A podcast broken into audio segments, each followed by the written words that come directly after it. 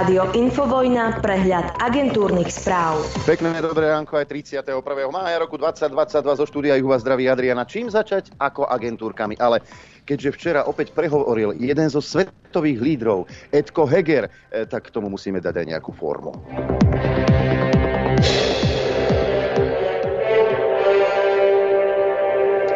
Európska únia by mala podľa premiéra Hegera dať perspektívu členstva všetkým európskym krajinám, ktoré majú záujem vrátane Ukrajiny.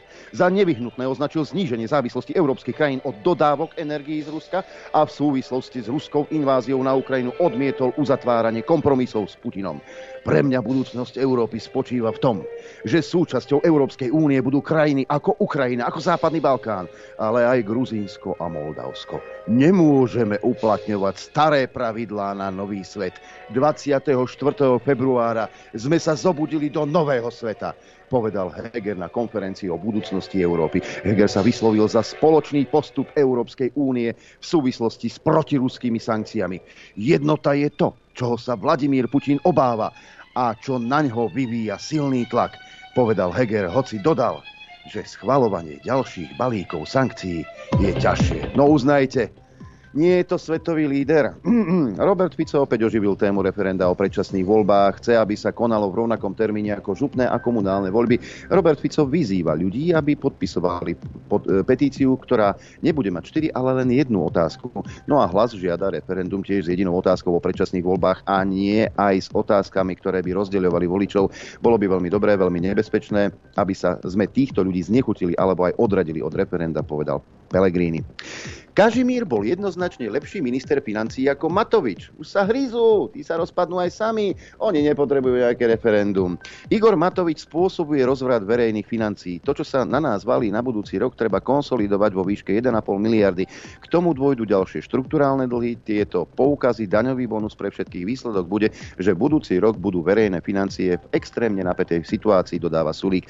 Keď vidím apetít Igora Matoviča zvyšovať dane, zavádzať nové dane a tu jeho veľkú kreativitu pri vymýšľaní nových daní, definitívne hovorím, že bez daňovej brzdy uvoľnenie dlhovej brzdy nebude. No a ministerstvu financií sa podľa Igora Matoviča nepodarí zostaviť štátny rozpočet bez toho, aby koaličná SAS kývla na nejaké zvýšenie daní. Táto koalícia je zrelá na rozpad, vyhlásil Igor Matovič v debate denníka N. Tá úloha sa nedá vyriešiť, ak nebudeme mať nové dane. Povedal s tým, že na chodníku leží 700 miliónov eur a on ich nemôže zdvihnúť chudák. Minister krajiny nejak nepredpokladá, že by sme rodina v prezidentských voľbách podporila Zuzanu Čaputovú. Povedal, že on aj Boris Kolár majú s prezidentkou síce korektný vzťah, ale odlišné názory, preto prakticky vylúčuje, že by ju hnutie vo voľbách podporilo. No, e, Veľa problémov je na Slovensku, ale treba riešiť zásadné veci. SAS bude vetovať Dímešieho návrh, ktorý má zakázať dúhové vlajky na verejných budovách. Hlas sociálna demokracia tiež nepodporuje návrh poslanca Oľano Ďorďa Dímešieho, ktorý by zakazoval vyvesovanie dúhových zástav. Podľa Petra Pelegríneho ide o ďalšie rozdeľovanie ľudí. No a Dímeši vraví, že ak by ho vylúčili z klubu Oľano, bolo, bol by prvým poslancom v dejinách, ktorého vylúčili pre heterosexuálnu orientáciu. Jeho boss, alebo capo Matovič si sa zmyslí, že novinári sú proti nemu zaujatí, lebo nie je LGBT. Dimeši nebude rešpektovať premiérovú výzvu, aby stiahol svoj návrh o zákaze dúhových vlajok. Ja si mimoriadne vážim pána premiéra a jeho názor a hodnotovú orientáciu, ale tento návrh nestiahnem, povedal Dimeši. Jeho návrh podporuje líder Oľano Matovič. Tak, a teraz mám dobrú správu, priatelia. Ideme do zahraničia a rovno do Bruselu. Lídry krajín Európskej únie sa dohodli na embargu, ktoré sa dotkne viac ako dvoch tretín dovozu ruskej ropy. Šiestý ša- sankčný balíček obsahuje aj ďalšie tvrdé opatrenia, vrátanie odpojenia Sberbank od SWIFTu a zákazu troch ruských štátnych vysielacích spoločností v Európskej únii. Lídry sa dohodli, že únia zakáže dovoz ruskej ropy tankermi, preprava ropovodom družba má dostať časovo obmedzenú výnimku. Lídry sa tiež zhodli na poskytnúť poskytnutí 9 miliard eur Kievu v rámci okamžitej pomoci. Rusko v reakcii na dohodu o sankciách vyhlásilo, že nájde pre svoju ropu iných odberateľov. Uviedol to stály ruský predstaviteľ pri medzinárodných organizáciách vo Viedni Michail, Michail Ulianov. Ukrajina už má dosť polovičných riešení a špeciálnych modelov prístupu k Európskej únii, oznámil Dmitro Kuleba. Šéf ukrajinskej diplomacie vyzval na jasné uistenie, že Ukrajina patrí k Európskej únii. Zároveň vyjadril pochybnosti nad vyjadrením Vladimíra Putina, že je pripravený opäť vyjednávať. Dobre viete, že všetci Ukrajinci už majú dosť polovičných riešení, špeciálneho prístupu a separátnych modelov, ktoré neustále vymýšľajú niektoré európske metropoly. Nepotrebujeme žiadne špeciálne riešenia, nepotrebujeme žiaden samostatný model. Potrebujeme jasné právne ukotvenie, že Ukrajina je súčasťou európskeho integračného procesu, uviedol Kuleba, podľa ktorého by takým ukotvením bol zisk statusu kandidátskej krajiny Európskej únie. Rusko napadnutím Ukrajiny porušilo dohodu so Severoatlantickou alianciou. Predstavte si, hľadajú, hľadajú, ako sa môžu zapojiť do tej akcie, ale veľmi dobre vedia, že tým si vlastne podpíšu trest smrti. E, vraj sa podpísala nejaká dohoda pred 25 rokmi, tvrdí zástupca generálneho tajomníka aliancie Mircea Goan. E, Rumun dodáva, že Severoatlantická aliancia tak môže za zasiahnuť do bojov vo východnej Európe. Zakladajúci akt o vzťahoch NATO s Ruskom obsahoval opatrenie, ktoré malo zabrániť koncentrácii konvenčných síl, najmä v strednej a východnej Európe. Rusko sa okrem iného zaviazalo, že nenapadne svojich susedov a bude udržovať dialog so Severoatlantickou alianciou. Keď sa tak nad tým pozastavím, neporušila už Severoatlantická aliancia koncentráciou konvenčných síl na hraniciach Ruskej federácie túto zmluvu. Oba tieto záväzky podľa Goanu však Moskva porušila porušila, čím zneplatnila obsah tohto aktu. Teraz nám už nič nebráni prijať razantnú pozíciu vo východnom krídle a zaistiť, aby bol každý štvorcový meter územia NATO chránený článkom 5 a ja som si myslel, že doteraz som si myslel, že stále je chránený e, článkom číslo 5, dodal bývalý rumunský minister zahraničia. Turecko naopak je pripravené hostiť v Istambule, nie neštrngá zbraniami, ako tento bývalý rumunský minister.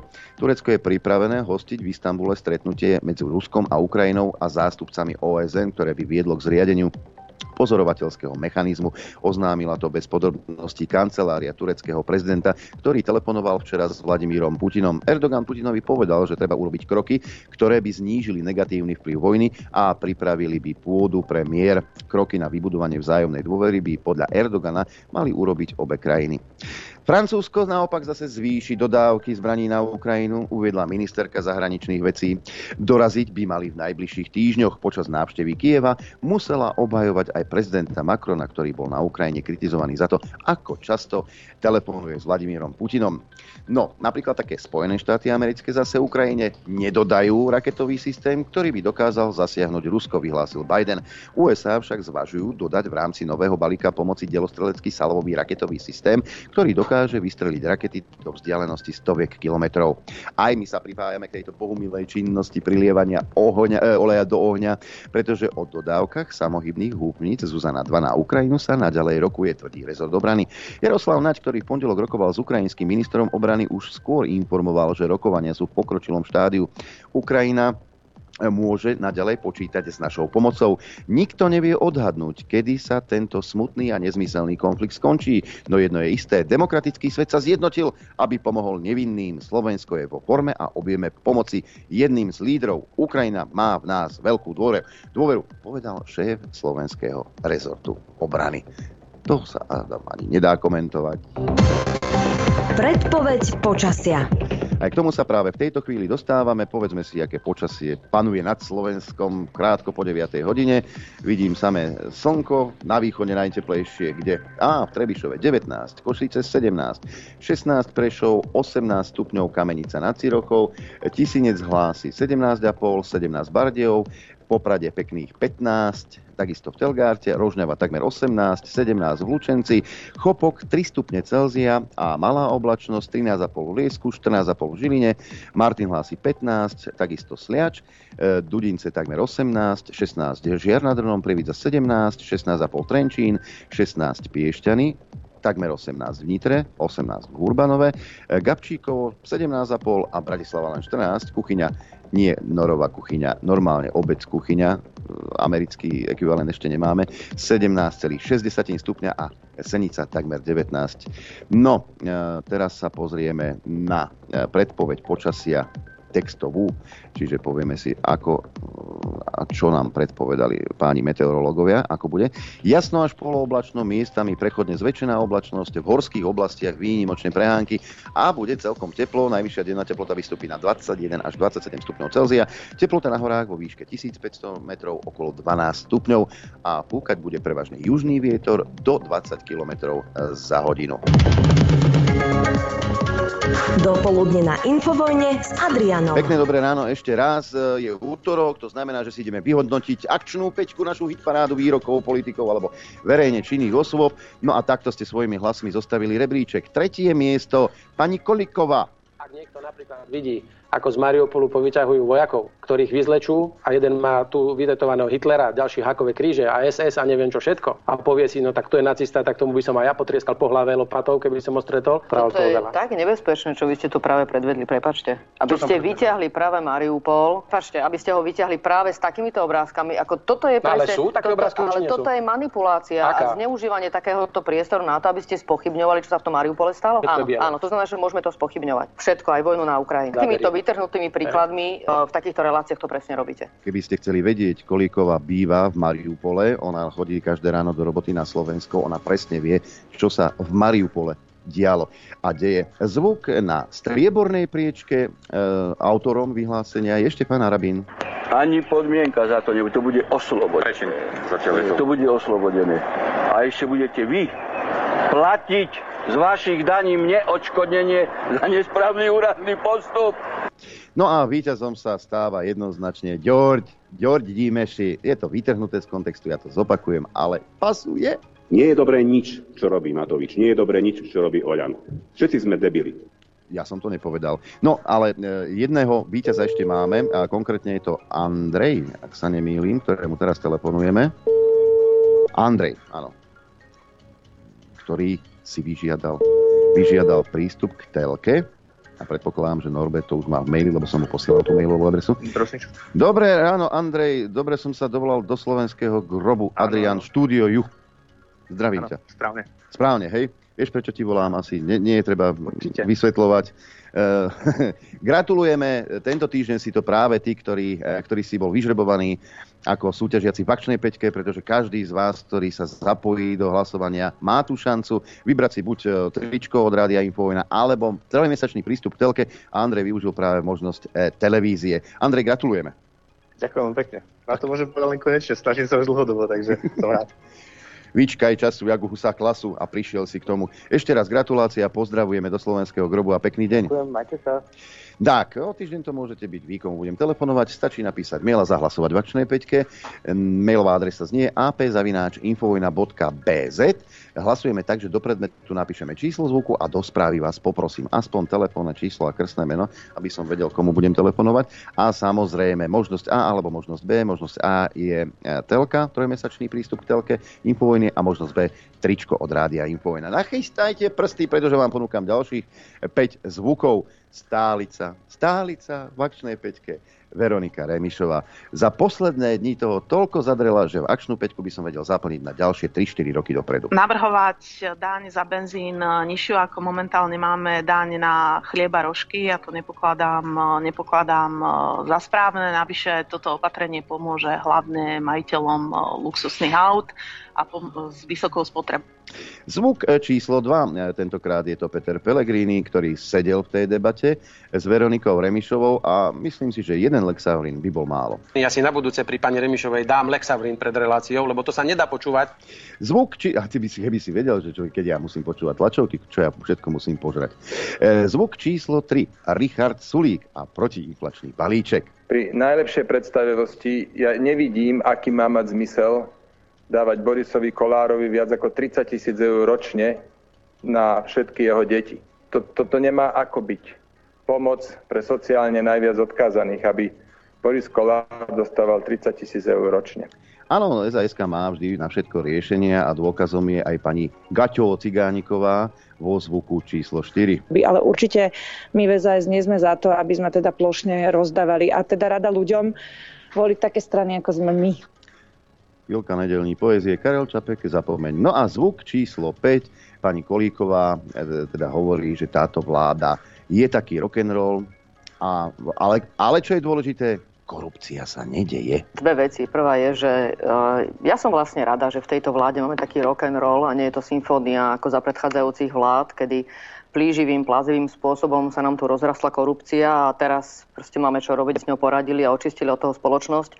Takže áno, máme tu rock and roll, ale o žiadnej takéto korupcii e, takáto sa tu proste nedeje. Ja by som až pustil zvučku večerníčka. Zvuk číslo 1 Remišová, dvojku má Pele, trojku Sulík, Cigániková štvorku a peťku Kolíková a jej rock and roll. Mailová adresa apzavináčinfovojna.bz. Hlasujeme do pondelka e, do 18.00 a presne o týždeň si povieme, ako ste hlasovali. A budeme telefonovať jednému z vás.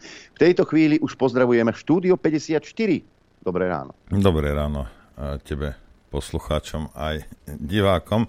Kým nezabudnem, pani poslednej bosorke odkazujem, že áno, má to byť symfónia. A vieš prečo ty? Ťapa jedna.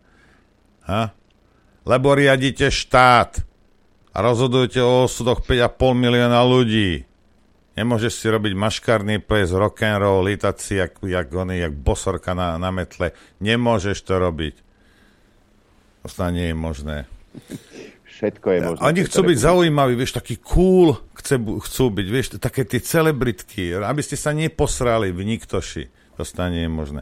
Pozri sa, aha, 30 sekúnd do relácie, už mám tlak 180. No, Ale, idem, sa, idem sa skľudniť. A, technické, a, čo som chcel povedať? Chcel som povedať, ja aj pošta o, odišla včera, tak zajtra, za minulý týždeň, tak zajtra by ste mali, uh, mali tie veci dostať. A ospravedlňujem sa asi štyrom a sme neodoslali, lebo... Chyb... Od... Haló. Alebo uh, chyba jedno alebo dve trička. A, takže Pre ktoré čo... pôjdem? Pre ktoré hej, sú, sú objednané. My sme to objednali hneď po tej akcii v Júri, ale a vzhľadom k tomu, že máme ďalšiu akciu a vzhľadom k tomu, že za tým je hneď ďalšia akcia, nedalo by sa nič s tým urobiť, tak sme objednali viac, tak chvíľu to bude trvať. Vydržte nejaký týždeň a určite vám, ak, ak si si objednali, ja neviem, Elko teraz e, so zástavou pánskej určite, určite nemáme, hej, a, a pár takýchto je. Vrajím, štyri zásielky neodišli kvôli tomu tak majte, prosím, strpenie. Dnes ráno som pozeral, to, to číslo trošku narástlo, čo som ti včera posielal, čo sa týka šíravy. Hej. Ja neviem, či to povieme, koľko je prihlásených ľudí, ale, ale dosť je. Hej. Je dosť. Hej. Je vás veľa skrátka, no, a, ale to je dobre. To je dobre. A je, odhadom počítam, no niečo cez stovka detí tam bude, možno 120, hej. Tak. Zabezpečíme napukovací hrad. A tam bude, tam bude, kde to vyžitie v tom okolí. Aj, začneme indo, indoktrinovať tie deti hneď, ako, ako to robia slnečkári. Takže tí, ktorí ste, akože nebojte sa, nebudú tam osamotené tie vaše deti. Ako, a sú tam možnosti a sú tam nejaké detské hrysko, je tam neviem čo. Hej, a výlet loďou si môžete robiť a plno veci. Hej. A opakujem, že tí, ktorí by ste tam chceli zostať, tak môžete tam stanovať. Hej. Uh, pošlem vám súradnice asi možno o dva dní skôr, uh, no určite vo štvrtok, v stredu, budúci, budúci stredu vám to pošlem, alebo vo štvrtok vysielam budúci týždeň dvakrát, uh, aj tento. A potom by som už nemal čas, lebo v piatok mastím na východ, ako, tak. ako je Adrianko. Tak toľko, toľko tak. technickým veciam. A chcem sa pozrieť na toto a možno ľudia by sa mali k tomu potom nejak, nejakým spôsobom vyjadriť. Ja to čítam takú, a, toto sleduj toto, aha. Fico opäť koketuje s predčasnými voľbami, chce poslať vládu darebáko do penzie. Hej. A tuto píšu, a ja, ja som ti nemal, s počtou som nemal také veľmi dobré známky, ale mal som. A tuto vypisujú a nie, musím to niekde nájsť, že a si to pamätám si to, tak možno to nájdem, potom vám to ukážem. Že aha, tu je to. Teraz smer, ale prakticky e, celá opozícia opäť koketuje s predčasnými parlamentnými voľbami, hoci tie normálne by boli o rok a pol. Jasne, lebo 22 mesiacov je rok a pol e, v denníku, pravda? Hej, prečo nie? Však. E, ako 22 mesiacov tejto vlády, ako títo ľudia to sú schopní sú to schopní rozbiť celé aj za kratšiu dobu, ale pustíme si, pustíme si teda Roberta Fica, aby sme vedeli, že o čom, o čom je reč. A mňa by zaujímalo potom, čo jak ľudia sa na toto, na toto pozerajú. Referendum o predčasných voľbách je jedinou cestou, ako sa zbaviť neschopnej vlády, ubližujúcej celému Slovensku. Smer sociálna demokracia víta, že tento názor zdieľajú aj iné opozičné politické strany. Viete, vo vládnej koalícii môžu byť najhlbšie krízy, môžu sa nenávidieť, môžu si verejne nadávať. Nikto z členov vládnej koalície však nemá ani štipku politickej kultúry a nepristúpi k predčasným parlamentným voľbám. Vládna koalícia si v mene svojich válovov urobila rukojemníkov zo všetkých Sloveniek, Slovákov a ďalších občanov Slovenska až do marca 2024. My dobre vieme, že zorganizovať referendum o predčasných voľbách pri prezidentke Čaputovej, ktorá je súčasťou vládnej koalície, bude extrémne ťažké. Už nám to raz ukázala, keď zmarila referendum a toho žiadalo viac ako 600 tisíc ľudí. Vo štvrtok na predsedníctve v Banskej Bystrici predstavíme našu jednu jedinú otázku o predčasných voľbách a obrátime sa s ňou na všetkých, ktorí si želajú na Slovensku demokratickú zmenu a lepšie vládnutie. Zamestnávateľia, zamestnanci, mesta, obce, dôchodcovia, protifašistickí bojovníci, vysoké školy, ostatné politické strany. Všetci budú môcť vyhlásiť, že sú pripravení zbierať podpisy na referendum. Naša iniciatíva nie je samozrejme časovo náhodná. Ak by sme spoločne vyzberali potrebných 350 tisíc podpisov za referendum a predložili ich prezidentke Čaputovej do konca júla 2022. Prezidentka musí vyhlásiť referendum do konca augusta 2022 a vykonať sa toto referendum musí v nasledujúcich 90 dňoch. Ak sa prezidentka rozhodne byť nadstranícka a nie súčasť koalície, ako to je doteraz. Referendum o predčasných voľbách by sa mohlo konať ten istý deň ako komunálne a regionálne voľby, teda na konci oktobra 22. Ušetrili by sme obrovské množstvo peňazí, ale najmä by sme urýchlili odchod vládnej neschopnosti a zloby. No, toľko uh, Robert Fico a ja len chcem upozorniť, Adrian, ty si čítal v týchto uh, v, v, v tých aktualitách, že uh, bude jedna jediná otázka. Hej? Mm-hmm. A a teraz, či referendum áno alebo nie, ja si nemyslím, že uh, by si mal nejakým spôsobom odsudzovať možnosť pre ľudí rozhodovať. A, mo, a bude milión 5 dôvodov vám, hneď vám, nebudete sa mainstreame, vám hneď vysvetlia, že prečo je to re, referendum zlá vec. Ale a, pamätáte sa predtým, keď sa o tom rozprávalo tri otázky, potom títo hlas 4 alebo čo tam skúšali a čo ja nechápem, rozumiete, toto sú politici, Robert Fico je človek, ktorý v živote nepracoval, bol politik. Ja, mal dobre chvíľu tam robil, na, ale furt je politik. A to znamená, teraz to nemyslím zlom, to znamená, že mal by byť kovaný a mazaný všetkými masťami za tie roky pre živého, rozumieš, v rece zemiakov by bolo. Hej. Ja nechápem, prečo oni uh, v minulosti rozprávali o dvoch, troch, štyroch otázkach, hej, keď je to celé zavádzajúce, k čomu je to dobré, hej? Jediné, jediné, čo je teraz dôležité, či Slováci sú ochotní ďalších skoro dva roky, nie rok a pol, hej? trpieť a čakať a každý deň sa zobudiť s tým, že pre Boha živého, čo zase títo hajzli urobia proti Slovensku a proti obyvateľom. Hej? Toto je jediná vec, ktorá má byť na, v, tom, v tom referende Hej, nič inšie, žiadne somariny, nechápem, prečo ste si vymýšľali kdejaké kraviny a 8 otázok a 25 a, a 45, keď ide tu o jednu jedinú vec. Hej. A môžete mi to vysvetľovať, koľko chcete, bolo to veľmi, ale veľmi netaktické. Toto aspoň má, uvidím, aká bude otázka, ale toto aspoň má jakž takú víziu a, a schopnosť prežiť. Hej všetko chcú všetci robiť naraz a ja toto a ty toto a všetci chcú byť náčelníkom, každý chce byť vinetu, inčičona už nikto nechce byť teraz, vieš, ak je to. Hej. A toto je problém Slovenska. Hej. A vyzerá, že, že ja neviem, či sa za 30 rokov toho naučili, že, že veci treba viesť jednoducho, nie len slovenský, ale každý občan hej, má zníženú funkciu na chápanie veci. Hej. A čím jednoduchšie, bavím sa o tej 50, o tej polovičke, tej, tej čo aj volili uh, Matoviča, čím jednoduchšie mu to podá, že čím jednoduchšie mu to vysvetlíš, tým je väčšia šanca, že jedna z tých uh, jeho mozgových buniek, tá neožratá, to pochopí. Hej. Treba to držať naozaj uh, v... Ale kto ho vie, možno ani referendum nebude treba. Včera bola taká super diskusia v denníku N.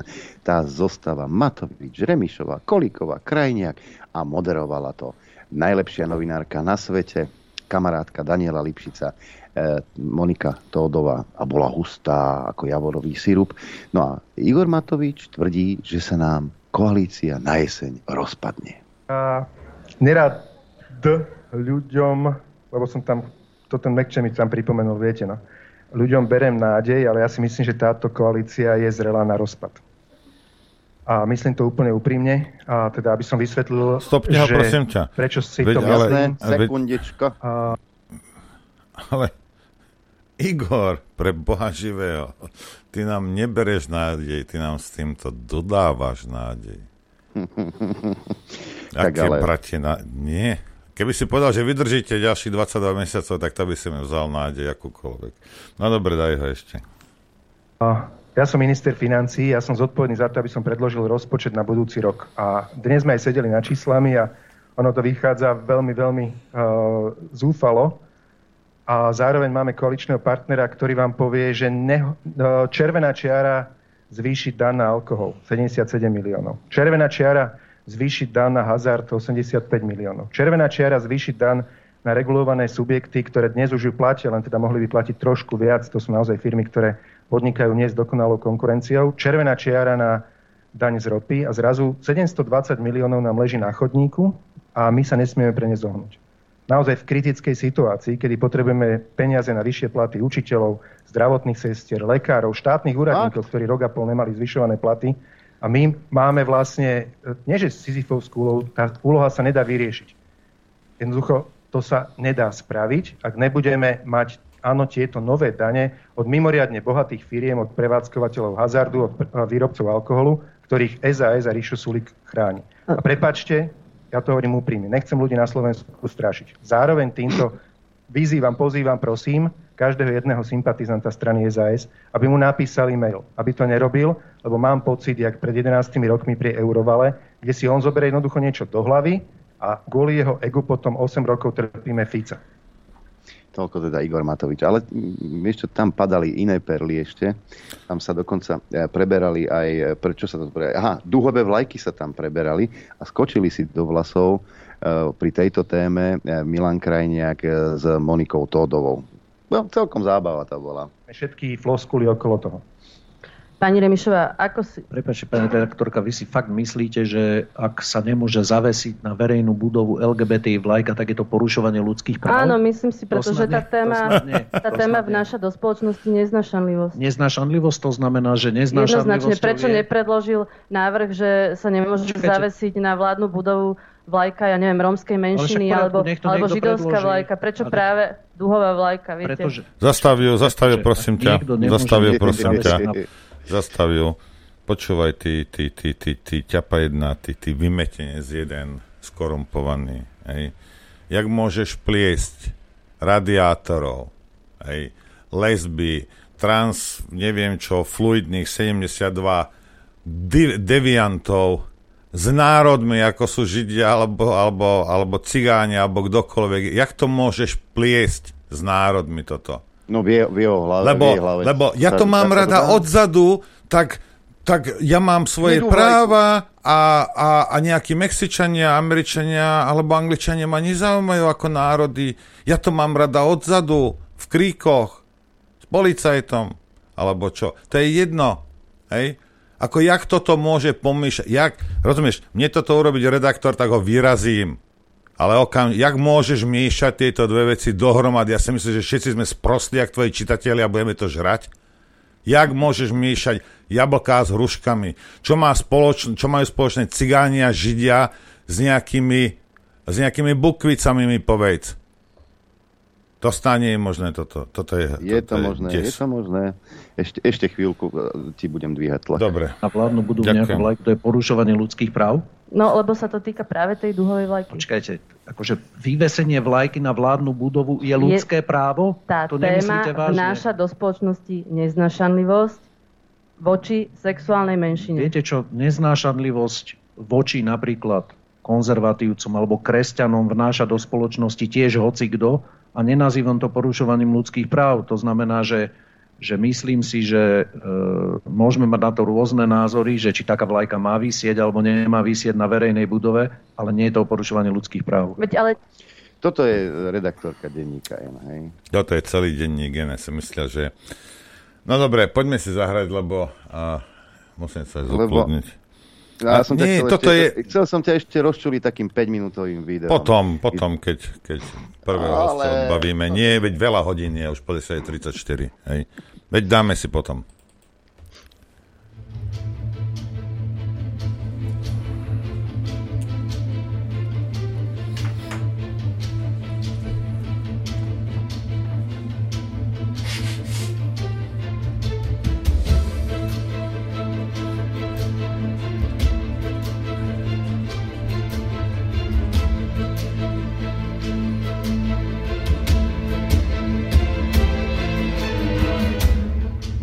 Počúvate Rádio Infovojna.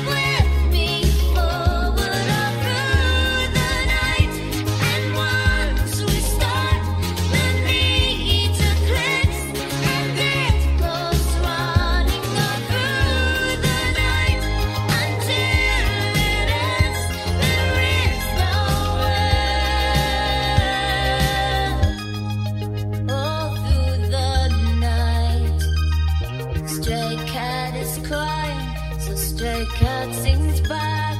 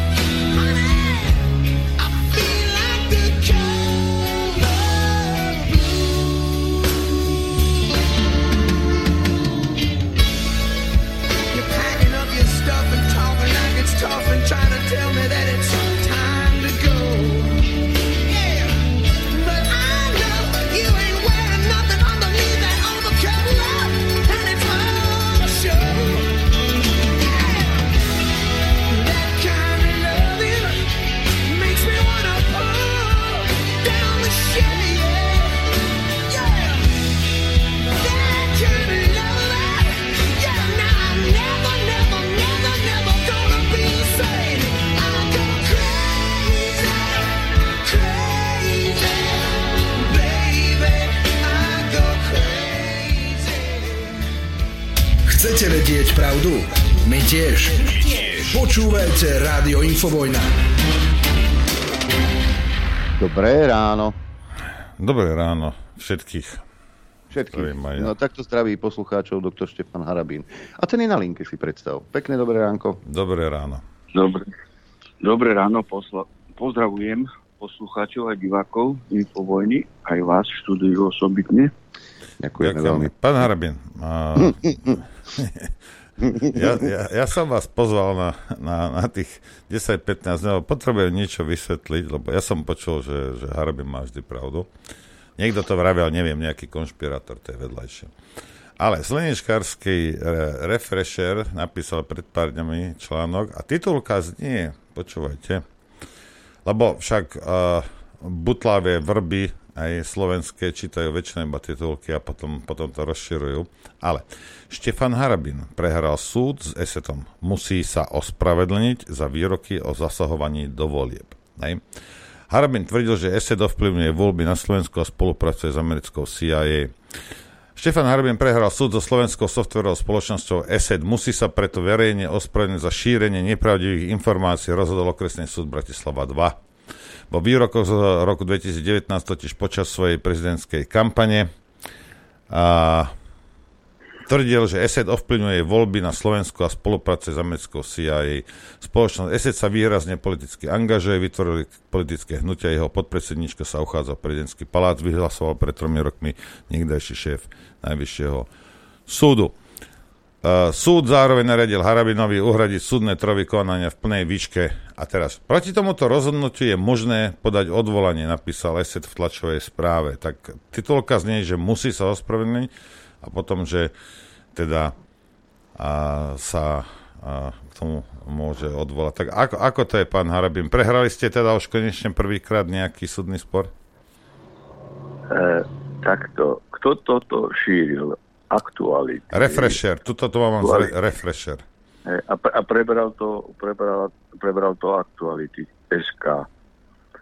Hej, lebo ni, nejaké iné denníky, ani, ani SME, ani Pravda, nikto to nepreberal. Ja len vo vzťahu k tomu, hej, že však tam zrejme je hra Refresher a Actuality, ktorí ako držia, držia štafetu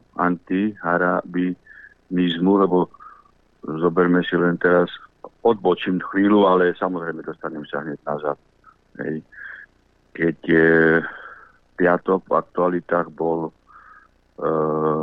Lipšic s Hanákom hej, a rozoberali síce Kaliňáka pred pondelňajšou domovkou, ale tam avizovali, že e, Harabin, čo hovorí o Putinovi a Ukrajine, že mala by mu nakaz zaklopať e, na dvere. No a tak to aktuality aj e, šírili, ale hneď na druhý deň po domovke zase aktuality mali podcast Dobšinský, tam s nejakými politologmi a títo, keďže som povedal, že som začal prezidentskú kampaň, tak títo politológovia asi dve minúty sa tomu venovali, hej, že Harabin sa míli, Harabin sa míli, keď si myslí, že sa stane obeťou v kauze domovka, hej, Naka, Putin a tak, lebo aj tak bude oslobodený. Ja toto som povedal teraz na úvod kvôli tomu, aby hodnovernosť aktualit som e, trošku vašim divákom a poslucháčom priblížil. No ale poďme k esetu. Hej. E,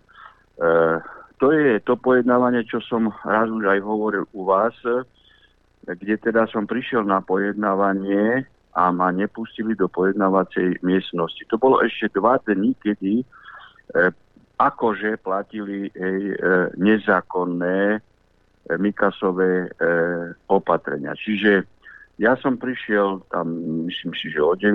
do 11. som čakal, bachári ma samozrejme nepustili. E, súd prebiehal bez mojej prítomnosti, pritom článok 48 e, odsek 2 ústavy jasne hovorí, každý má právo, aby sa jeho vec verejne prerokovala bez zbytočných preťahov a v jeho prítomnosti aby sa mohol vyjadriť ku všetkým vykonávaným dôkazom. No a e, ten predse, e, predseda Senátu alebo samosudca, hej, Obert, e, dal príkaz zrejme ZVJ-sakom, aby ma nepustili, pretože e, ostatní ľudia, alebo niektorí ľudia chodili hore-dole bez rušiek a ZVJ-saci ich pustili. Iba mňa zamerne nepustili. Čiže mi zabranili v prístupe k súdu. No, tak ako on potom rozhodol môj neprospech. Samozrejme, vec e, nie je e, pravoplatná, čiže rozhodnutie prvostupňové nič e, pre Boha živého e, neznáme na veď so Žitňanskou som dokonca prehral aj na ústavnom súde. Hej? A nakoniec e, Štrasburský súd povalil hej, rozhodnutie ústavného súdu a, a jej E, aj návrh na disciplinárne e, e, stíhanie. Za normálnych okolností sa prvostupňové rozhodnutia ani do éteru nepúšťajú, pretože nie sú, nie sú konečné. Samozrejme, že ja som v tejto spojitosti okamžite podal, hej, trestné oznámenie aj na predsedu súdu, aj na predsedu senátu, pretože ja som z Vratnice volal predsedovi súdu, hej, aby ma pustili do pojednávacej miestnosti. Hej. Hej, pretože E, e, tieto nezmyselné a neústavné opatrenia Mikasové nemôžu predsa platiť budove, e, budove e, súdu.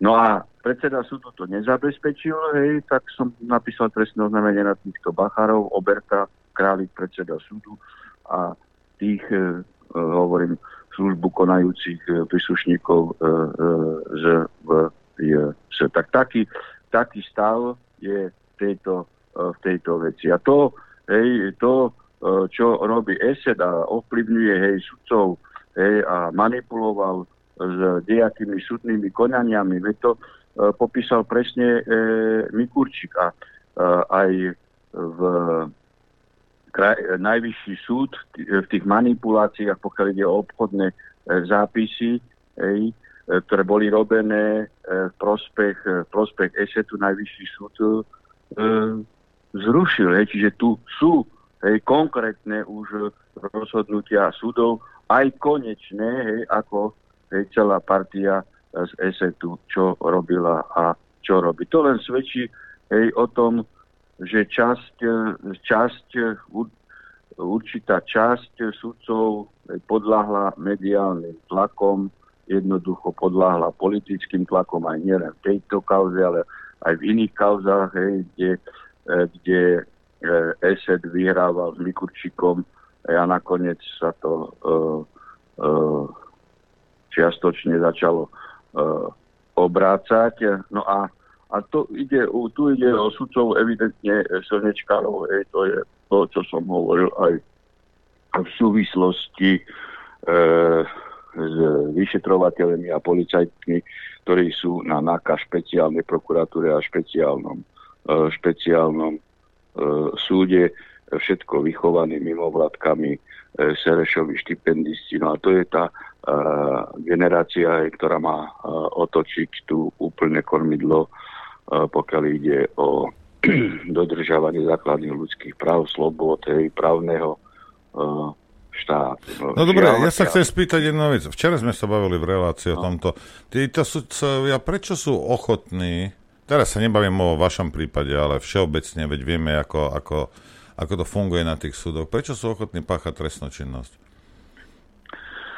No, jednoducho uh, sú to uh, ľudia, ktorí sú závislí, hej, to je prvý moment. Oni sú uh, finančne závislí. Veď E, prečo výchovu a vzdelávanie e, má na starosti štát. Aj u policajta, aj u prokurátora, aj u e, súdcu. Štát platí, platí vzdelanie a on e, počas štúdia bere korupčné peniaze od Sorošových nadácií. Čiže on je korumpovaný. Takíto e, e, absolventi by nemali mať samozrejme E, keby fungoval právny štát, prístup do štátnych funkcií, pretože oni, hej, tým, že boli e, korumpovaní, oni sú zaviazaní a Sereš e, cez svoje mimovládky, cez svoje vplyvy, hej, potom má mimoriadne veľké množstvo sporov, na ktorých má záujem hej, a títo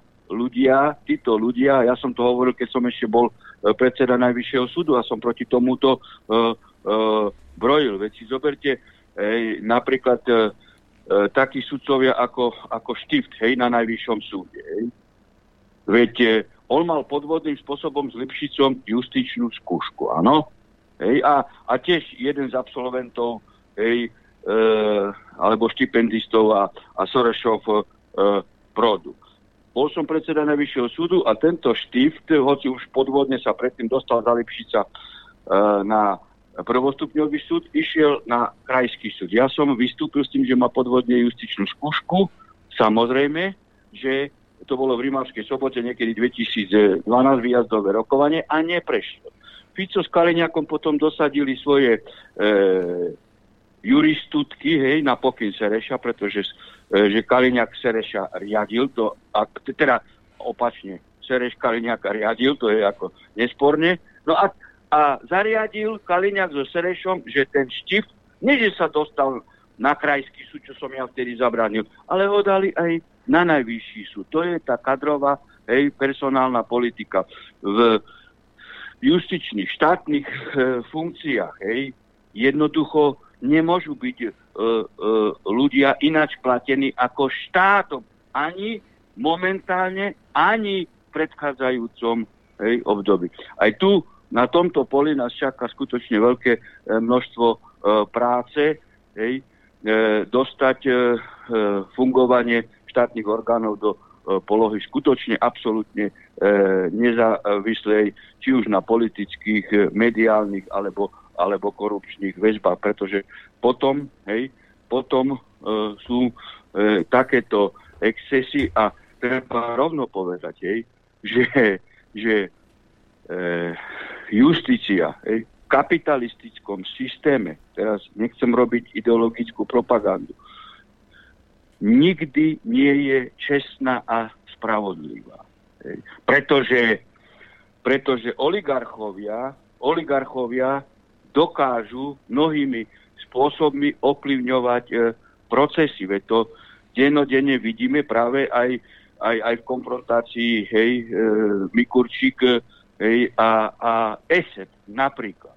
Hej, a vždy, hej, vždy vyhráva ten, čo je silnejší. Hej? Či už finančne, politicky, mediálne, mediálno, finančne to je v podstate e, e, e, symbióza. E,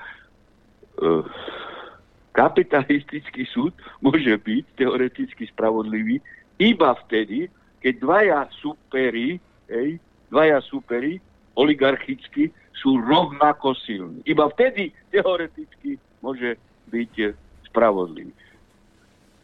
Dobre. som sa už aj do širších e, úvah e, a, a debat. Dobre, my sme, my sme chceli vzhľadom k času e, iba toto vedieť, že teda či ste prehrali alebo neprehrali, ako tvrdia a slnečkársky a kvázi novinári v Refresheri, takže ono to pokračuje, aj? Takže sa odvolávate. No, samozrejme, že, že ešte mi rozhodnutie nebolo vôbec ani e, doručené. Hej. E, idem nazrieť do spisu. Práve dávam žiadosť. Ja som podal trestné oznámenie na týchto aktérov. Podal som podanie aj na predsedu krajského súdu, že teda e, mi nebol e, zabezpečený prístup k súdu. E, no a e, odvolanie určite, určite podám, ale nemám doručené rozhodnutia, preto idem pozerať do spisu. Ja ešte by som vás informoval o zaujímavej veci. V súvislosti s tou domovou prehľadkou bol som e, nazerať do spisu a som tam zistil viaceré, viaceré nezákonnosti, hej, okrem iného, že trestné stíhanie vo veci bolo pre jeden skutok hej, a vznesenie obvinenie pre, pre, pre ďalší skutok, čo už je nezákonnosť na zrušenie veci. A zo záhadných dôvodov vstúpil do konania Honc, ktorý bol zaujatý a my, e, e, ja už som informoval e, viackrát, e, prečo bol zaujatý. navyše, navyše tam umelo bolo, bola vytvorená vecná príslušnosť cez Honca špeciálnej prokuratúry a špeciálneho súdu, pretože najprv bolo začaté vo veci iba za schvalovanie, čo nezakladá vecnú príslušnosť e, špeciálnej prokuratúry ani NAKA, ani špeciálneho súdu a až potom bolo umelo vyšetrovateľom, pochličekom, e, doplnenie do skutku a tým hanobil verejný, e, tým verejne hanobil ukrajinský národ, čo som ja e, nikdy nepovedal. Ale navyše v rozhodnutí ešte e, klamal keď tvrdil, a to som už hovoril v iných spojitostiach, že Putin, že Putin hej, spáchal e, trestný čin agresie a ja som to schvaloval. No, e, píšem teraz ťažnosť voči tomuto, samozrejme uzneseniu okrem už iných podaných a, a samozrejme, že som sa zahlbil do medzinárodnoprávnych dokumentov a najmä do e, charty OSN. No a e, v súvislosti s tým treba povedať jednu e, vec, že Medzinárodný trestný súd podľa rímskeho štatútu môže nastúpiť a založiť svoju pôsobnosť voči konkrétnemu páchateľovi iba vtedy, keď podľa článku 39 karty OSN Rada bezpečnosti OSN rozhodne, hej, napríklad v tej akcii na Ukrajine e, ruskej, že išlo o ohrozenie mieru, porušenie mieru alebo útočný čin.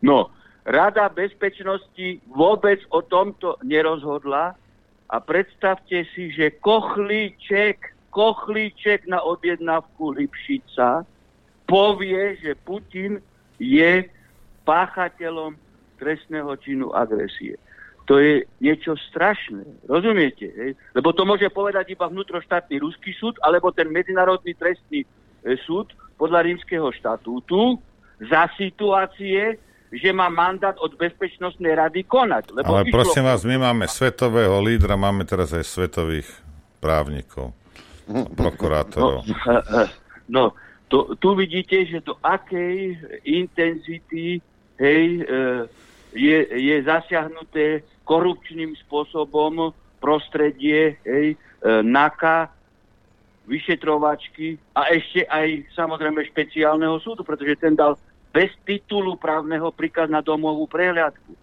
Hej. To je... oni na pokyn, na pokyn Serešat, ale toto má aj iné súvislosti, hej? lebo tým pádom Kochliček na Slovensku, Kochliček vypovedal vojnu Rusku. Rozumiete, pán redaktor? Lebo pod pečiatkou štátu Slovenskej republiky Slovenská republika konštatovala, že Putin je pachateľom trestného činu. Prezident Ruskej federácie je superglobálnej veľmoci. Viete, ja som sa Kochličeka spýtal tam, keď som bol nazerať do spisu, že či už má ochranku. Ja on teraz nevedel, že čo sa pýtam. Ja hovorím, tak ako vy ste vypovedali vojnu Rusku, no tak ako generálny prokurátor Ruskej federácie určite vydá na vás zatýkať, aspoň si myslím, hej. A teraz e, už som potom samozrejme žartoval, lebo však hakové kríže tam, hej, e, emblémy a hovorím, a vidím, že teda sa e, do e, tejto problematiky tu asi rozumiete. Tiež som ironizoval, lebo by museli stíhať už dávno za Azov, hej, Hegera a spol. Ale hovorím, viete, pán vyšetrovateľ, že kto, kto chytil Eichmana, hlavného e, architekta holokaustu. Hej, no hovorím, že Židia, Mossad ho chytili v Argentíne v 50 rokoch. No on kúka ako, že aha, no áno, v 50 rokoch a potom ho doviedli do Izraela hej, a tam ho odsudili e, na trest smrti. A hovorím mu, a viete za pomoci koho chytili Eichmania, Židia a Mossad? Za pomoci ruskej tajnej služby. to som mu len hovoril, aby, aby sa spametal, že čo robí, aké činy nezákonné robí. Viete, nezákonné, ja mám... Lebo on nemá mandát rozhodnutia Bezpečnostnej rady a on konštatuje, za chvíľu to do vás kokličkom povedia, že Xi Jinping Hej, Xi Jinping je pachateľom trestného činu agresie. Kochliček to povie. Podľa mňa, uh, podľa mňa, podľa mňa títo slaničkári absolútne ani nemajú, uh, nemajú ani šajno o dopade tých svojich uh, somarín, čo robia, lebo on to číta niekde na denníku aj na, a myslí si, že to môže interpretovať a, a oraziť to uh, našou pečiatkou. Dobre, pán Hrabin, čas sa nám naplnil. Ďakujeme vám veľmi pekne. na Slovensku republiku, na vás, na mňa a na všetkých občanov a na celý národ a na existenciu štátnosť. A ja mám vrajím, že tak tupí, že mu to nedochádza. Dobre, ďakujeme veľmi pekne, prajem hodne šťastia. No, pozdravujem. Pozdravujem vašich divákov aj poslucháčov. Pekný deň prajem. Vás. Ďakujeme. Dovidenia. Dovidenia, do sa, Adrianko, ty sa posun trošku doľava, prosím ťa, lebo... Tak, tam mi otekáš v jednom zábere. Dobre, uh, prosím, uh, som celkom kľudný, ak chcem si zapáliť Pusti mi to video, čo si mi slúbil. Na skôr ako ti ho pustím, tak by som ti chcel ukázať na pripomienku pána ministra Krajniaka eh, počas eh, Slovenského národného povstania. Toto je, vyzerá ako České národné povstanie. Ako áno, počas Slovenského národného povstania eh, číslo 2, kedy sa navliekol do maskáčov a bol spoluúčastníkom tej šaškárne, ktorú si vymyslel Matovič. No ale... 10 tisíc mŕtvych. No, celá, celá, celá táto šaškáreň e, teda e, bola aj v jeho režii, nie len v režii Igora Matoviča. No. Tak sa teraz poďme pozrieť e, na to, ako sa s odstupom času pán Krajniak pozerá na očkovanie. A nie len on. Niečo neskutočné budeš počuť aj od Igora Matoviča. Ja si to nastavím a pustím ti to a e, nepôjdeš na jednu cigaretu, nachystaj si, nachystaj si minimálne e, dlhšiu prestávku, lebo to budeš potrebovať. Čovať, že aj teraz sa stretávam s prípadmi covidu, ktorý uh, uh, nemal ľahký priebeh u ľudí, ktorí sa s ním aj dnes vysporadovajú, takže síce ono sa to javí, že štatisticky vlastne tých prípadov je málo, Myslím si, že treba byť primerane opatrný a, a v tomto počúvať samozrejme názory odborníkov. A, a zatiaľ z tých informácií, ktoré máme všeobecne, tak možno očakávať, že v rámci jesene tu môže prísť ďalšia vlna. Myslím si, že ak bude zrejme, že to spoločnosti pomôže chrániť sa pred touto ďalšou vlnou, ďalším očkovaním, tak ja by som určite bola pripravená to podstúpiť. Hmm. A čiže vy máte tri dávky? Ja mám tri dávky, áno. A vy, pán Krajňák? Trikrát a dosť. Určite by som si nedal štvrtú dávku. Prečo? Som veľmi, veľmi nahnevaný a sklamaný z toho, e, akú hru hrali mnohé tie farmaceutické firmy, ktoré vyvíjali vakcíny. E, považujem to, som naozaj veľmi znechutený a sklamaný s tým, ako... A to už aj pán Matovič vyhol, či? A, nie, nie, počkajte, však nechajte ma dopo... Ja hovorím svoje názory, môžete si o tom myslieť, čo chcete. Uh, pamätám si, ako sme tu pred rokom hovorili, že očkovanie je sloboda. Potom všetky médiá, vrátane farmaceutických firiem hovorili, že kto je zaočkovaný, tak samozrejme môže teoreticky dostať COVID, ale určite nikoho nenakazí. Uh, potom, že aj niekoho nakazí. Potom sme na jeseň zistili, že tá tretia dávka proti Omikronu prakticky skoro nemá žiaden zmysel.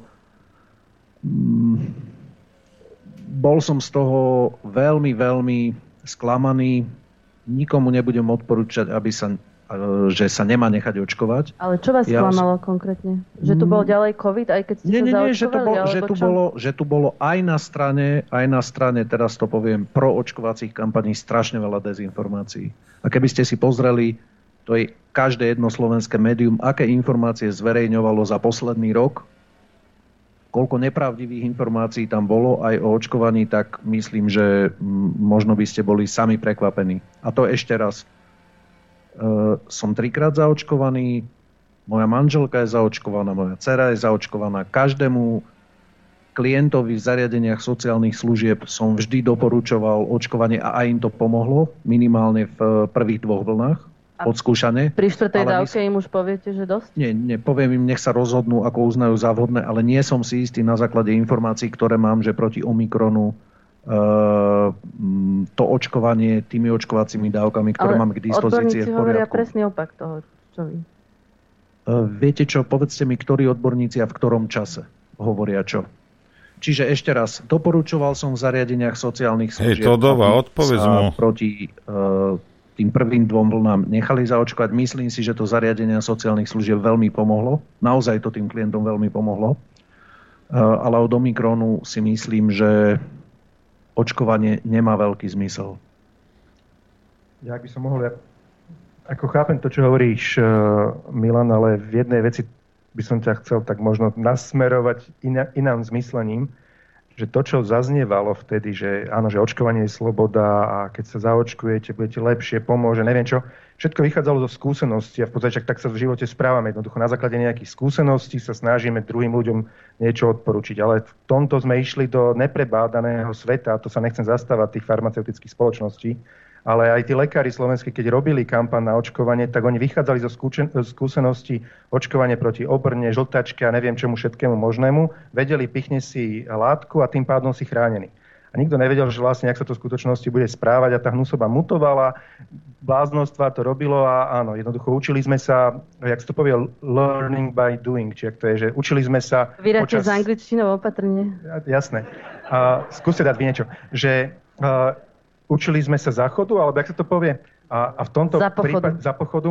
A v tomto prípade si myslím, že toto by som im odpustil. Druhá vec, čo neodpustím príliš a s, čo, s čím sa neviem vysporiadať ako minister financí, je zmluva, ktorú zatvorila Európska komisia s, napríklad s Pfizerom, ale aj s ostatnými tými dodávateľmi, že tam reálne hrozí, že za tento rok my vylejeme v Európe do Dunaja a do podobných riek približne 100 miliónov dávok vakcín, lebo jednoducho Pfizer produkuje, produkuje, ako keby sa na svete alebo v Európe očkuje, ale nikto sa neočkuje. Ale on akože sype, sype, sype vakcíny a my máme platiť, platiť, platiť. A to budú ťažké prachy, to budú ťažké miliardy eur, ktoré sa zaplatia v rámci Európy úplne zbytočne a zatiaľ sa s nimi nedá dohodnúť, že kľud páni však teda dobre zarobíte, ale keď znova teda budeme vedieť, že to sem príde a vy budete vedieť nám namodelovať tú vakcínu tak, aby bola aktuálna na tú danú mutáciu. To sú premeny, čo? No, ne, nebudem to veľmi komentovať, lebo uh, však oni povedali, čo, čo, čo, povedali to oni, ale uh, to, to si treba všimnúť dealerku Tódovú, aj, ako, ako to obhajuje. Uh, ale iná vec uh, tu je. On vraví, že tí lekári, hej, lebo odborníci, čo ty konšpirátor sprostý Lichtner, ty, ty, ty debil jeden, ty, ty, ty židojašter, hej, čo ty vieš? Tu sú odborníci, veď tu je oni, jeden pes Dunčo a, a ďalší oni. Oni sú odborníci, hej. A teraz Matovič povie, že oni vychádzali z toho, že, že to je ako z vakcín proti obrne. Keď od začiatku sme mi hovorili, že to vakcína nie je. Hej. Že keď na tento mikrofón, čo tu mám pred ústami, keď povie, že je to lietadlo, to ešte neznamená, že je to lietadlo. A potom si to strčíš, ten mikrofón do zadku, vyskočíš z 10. a neletíš a čuduješ sa, lebo niekto to nazval lietadlo a nespráva sa to ako lietadlo. Nie, je to mikrofón. A toto je to. My sme na toto upozorňovali už, už rok a pol, keď to začalo, že to nie je vakcína. Nevolaj to. A potom v tej svojej hlavičke sprostej každý jeden z nich, Milanko, určite ho stará na to nahovorila, hej, a, a decko si tiež nechali opichať, lebo niekto povedal, že je to vakcína. No nie je to vakcína. A nebude sa to správať ako staré vakcíny. No nebude, lebo to nie je ani zloženie nie je také a nie je to vakcína. Vy ste podstúpili nejakú genovú terapiu. No a tá ti nevyšla. A tá sa ti nezdá. A tí, čo boli trikrát pichnutí, tak ležia, ležali alebo ležia v nemocniciach. To nie je vakcína. A z čoho vychádzali lekári? Čo ten lekár nevie, čo je a nie je vakcína? Lebo Pfizer povedali, že je to vakcína. A určite tak, to bude fungovať aj na iné varianty. Hej, tak aj Dunčo povedal, že o, tak je to vakcína. Všetci povedali, veľký kršmery povedal, že je to vakcína. Hej, sveto, už to nemám ten papier, čo som vždy čítal o ňom, čo, čo mi napísal ten jeho Medzinárodne uznávaný odborník, hej. áno. A všetci títo a, a, a svetoví lídry, ja neviem, čo ste doriti. Hej? Vy ste provinčné hovienka, ktoré sa hrajú na niečo pred kamerami a my tomu máme veriť. Sú iní odborníci aj na Slovensku, aj vo svete, ktorí sa na to pozerali reálne. Ale to boli konšpirátori. Tých ste chceli vyhodiť z práce, tým ste nedávali prémie a, a boli ostrakizovaní a vytlačení na, na okraj spoločnosti. A teraz Matovič povie, že no hej, naozaj. A čo tí ľudia, čo ich životy? A čo ich rodiny? Vyhajzli. S ľuďmi a inak Najvyšší správny súd v Českej republike e, dal, e, teda má vyhlásenie, že teda tá diskriminácia očkovaných bola protiústavná a nezákonná. Dva roky ste tu nacvičovali s ľuďmi z Partakiádu, OTP, diskriminovali ste ľudí, ktorí neboli ochotní podstúpiť ten, ten, tento cirkus e, kvôli vašim rozhodnutiam. A teraz priznávate, že to bola chyba? Ja aj pomýli sme, lebo to bolo za pochodu, lebo, lebo sme nevedeli. Vedeli by ste, keby ste sa pýtali tých správnych ľudí, nie tých, ktorí z toho mali profit, môj, zla, môj zlatý. Tu nie, Jeden aj druhý. Nie, že nevedeli, lebo my sme to hovorili, hovorili to ľudia, ktorí ku nám chodili, hovorili to ľudia, ktorí ku nám neprišli, ale, ale hovorili to. A nie, že ste to nevedeli. Nie, vy ste klamali. Ani nie, že ty si si nevšímal iných odborníkov. Hej? Nie, ty si si tlačil svoju kapustu, jak jeden Milanko, tak aj Igorko. A to je celé. Tlačili ste si svoje sračky, lebo ste potrebovali zarobiť. A ak si tomu veril, tak tam nemáš čo hľadať, tak choď kopať zákopy. Debil jeden. Hej, komu to chcete narozprávať? Veď tu, tu 10 tisíc ľudí, vyše 10 tisíc zomrelo kvôli vám. Ste normálni. Plus všetci tí, ktorí neboli ošetrení, zomreli na rakovinu a na nejaké a srdcovo choroby, na ktorých ste sa vysrali a tých sú desiatky tisíc. A ty povieš, že so, Sorry. No, jasne. Doba si patríte obidvaja. Aj ty, Milan. A nemyslíš si, že nie? Aj ďalší, totižto riaditeľia základných, predpokladám aj stredných škôl, dostávajú v týchto dňoch zaujímavý mail, Vážená pani riaditeľka, vážený pán riaditeľ, Ministerstvo školstva, vedy, výskumu a športu sa pripravuje na nasledujúci školský rok a zároveň na bezpečný návrat žiakov do škôl v súvislosti s ochorením COVID-19. Z tohto dôvodu by sme vás chceli požiadať o zistenie záujmu rodičov, respektíve plnoletých žiakov o antigénové samotesty na domáce použitie pre žiakov základných škôl, špeciálnych základných škôl, stredných škôl a špeciálnych stredných škôl, ktoré budú určené na použitie pred prvým nástupom do školy v školskom školskom roku 2022-2023 a podľa potreby v prípade opätovného výskytu COVID-19 v škole. Ministerstvo školstva plánuje zabezpečiť distribúciu antigénových samotestov na bezpečný návrat do škôl v školskom roku 2022-2023 na konci školského roka 2022, aby rodičia dostali antigénové samotesty ešte pred letnými prázdninami. Vopred zdôrazňujeme, že rodičia, ktorí požiadajú o antigénové samotesty, budú povinní v prípade zvýšeného výskytu COVID-19 tieto testy používať a nahlasovať každé vykonanie antigénového samotestu podľa inštrukcií ministerstva školstva. Tak už teraz už teraz Adrianko, pozri sa. E, antigénové testy. Dobre, ideme do prestávky. Jednu vec, uh, Gröling aj s tým svojím ansamblom tam na ministerstve školstva, hej, zase ste pozadu, jak vo všetkom, furt ste pozadu, pozadu, COVID je mŕtvý, nech žijú opičie kiahne.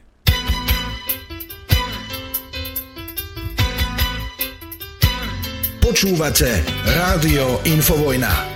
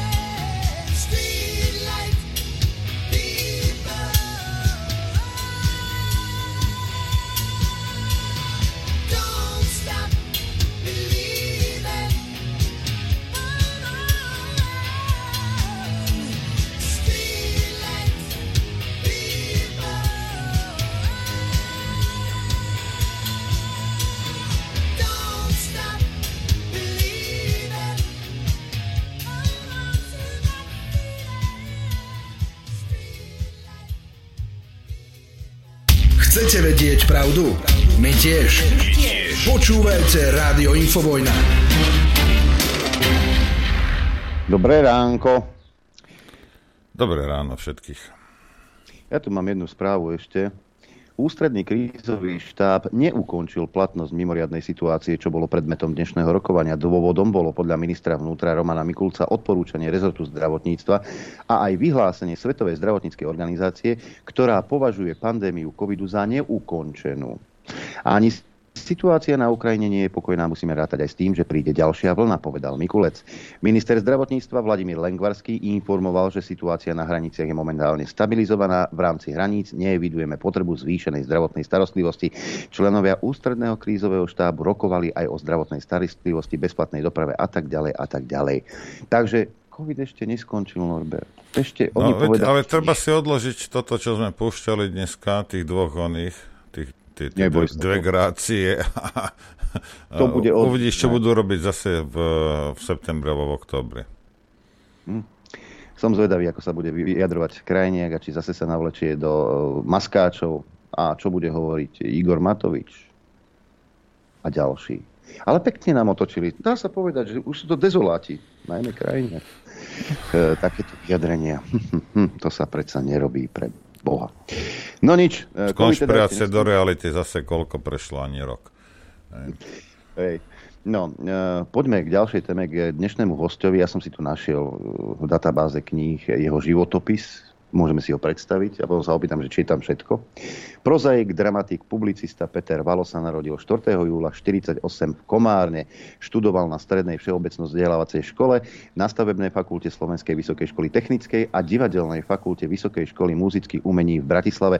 Najprv pôsobil ako redaktor Pravdy, potom bol postupne redaktorom časopisu Verejnosť, Nový Slovák, Slovenský národ, Slovenská republika a Večerník.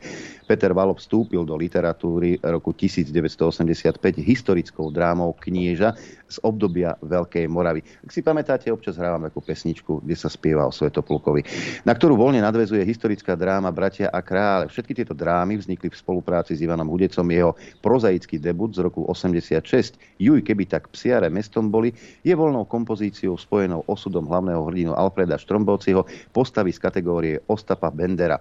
Autor si zvolil žáner satirickej hyperboly a na priam neuveriteľných príbehoch tohto veľkého kombinátora nastavuje krivé zrkadlo ľudskej hlúposti a chamtivosti.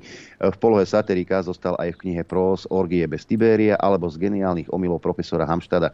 Kniha Slovenské ESO a Ruský cár sa radí k žánru literatúry faktu. K dramatickému žánru sa vrátil hrou ako hryzdie kôň.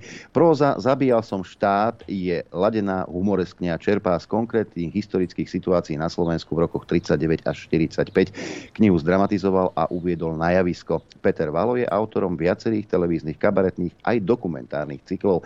Ako novinár sa zaujíma o vojensko-historickú problematiku. Vynechal som niečo, pán Valo?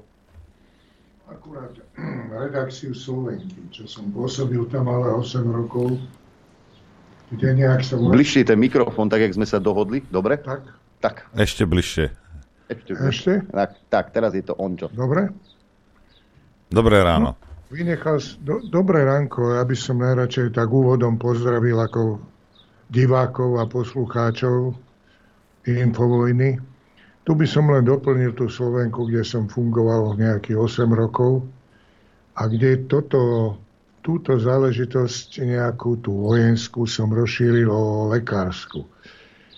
Už viacej rokov sa venujem tomu, že som, ma zaujímali osudy pacienta a doktora v krízových situáciách, takže toto bola taká záležitosť, okrem toho, čo by som rád doplnil. No, čiže ale tak materiálu ste posledné dva roky mohli nazbierať Habakuk?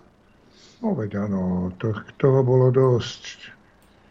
A nakoniec e, vyšla knižka, čo som robil, taký životopisný román s profesorom Virsikom, Odchádzam s Hipokratom. To bol úžasný človek, ktorý podľa mňa jeden z najväčších Slovákov v histórii, ktorý z ničoho vybudoval špital v podunajských biskupiciach, doslova z ničoho na kolenách to stvorila. Narodil sa za cisára pána, vyštudoval za tatička Masaryka, na front sa dostal za prvej Slovenskej republiky. No a po vojne zase ho kefovali za to, že bol na fronte, hoci sa tam nepýtal. Ale on z vďačnosti vyrobil ten špitál, ktorý mu minister Zajac likvidoval. Hm. Ešte za jeho života. To po... Takže to bol, ja som prežil s ním, keď som toto robil rok a pol po nociach, som prežil život jedného úžasného človeka a toto je na tom zaujímavé. Ha, to, to, toto je dobré, dobré prepojenie, lebo Tomáš Hlavač, náš Tomáš Hlavač píše, že v divadle Andreja Bagara v Nitre Hral som jeho, v jeho hre Koceľa v roku 85 premiéra v DAB režia Karol Spišák. Áno, áno. Tomáš, Tomáš hral. Tomáš hral, áno, áno. Tomáš je z hereckej rodiny. Aj, Syn takej herečky, že hlavačovej. Áno. A to som netušil, že to je práve on. Tak... no, prekvapenia prináša. A bola taká dojímavá scéna, v ktorej kde je taká dosť kľúčová scéna, kde ide o, o odhalenie podvodu lebo tváril sa Gottfried, že naučil tohto malého čítať a on ho to vlastne naučil na spameť, čo má povedať otcovi. A tam do, došlo k takému vážnemu zvratu a vtedy tak diváci zamrzli a potom bol zase veľký aplaus. Hm.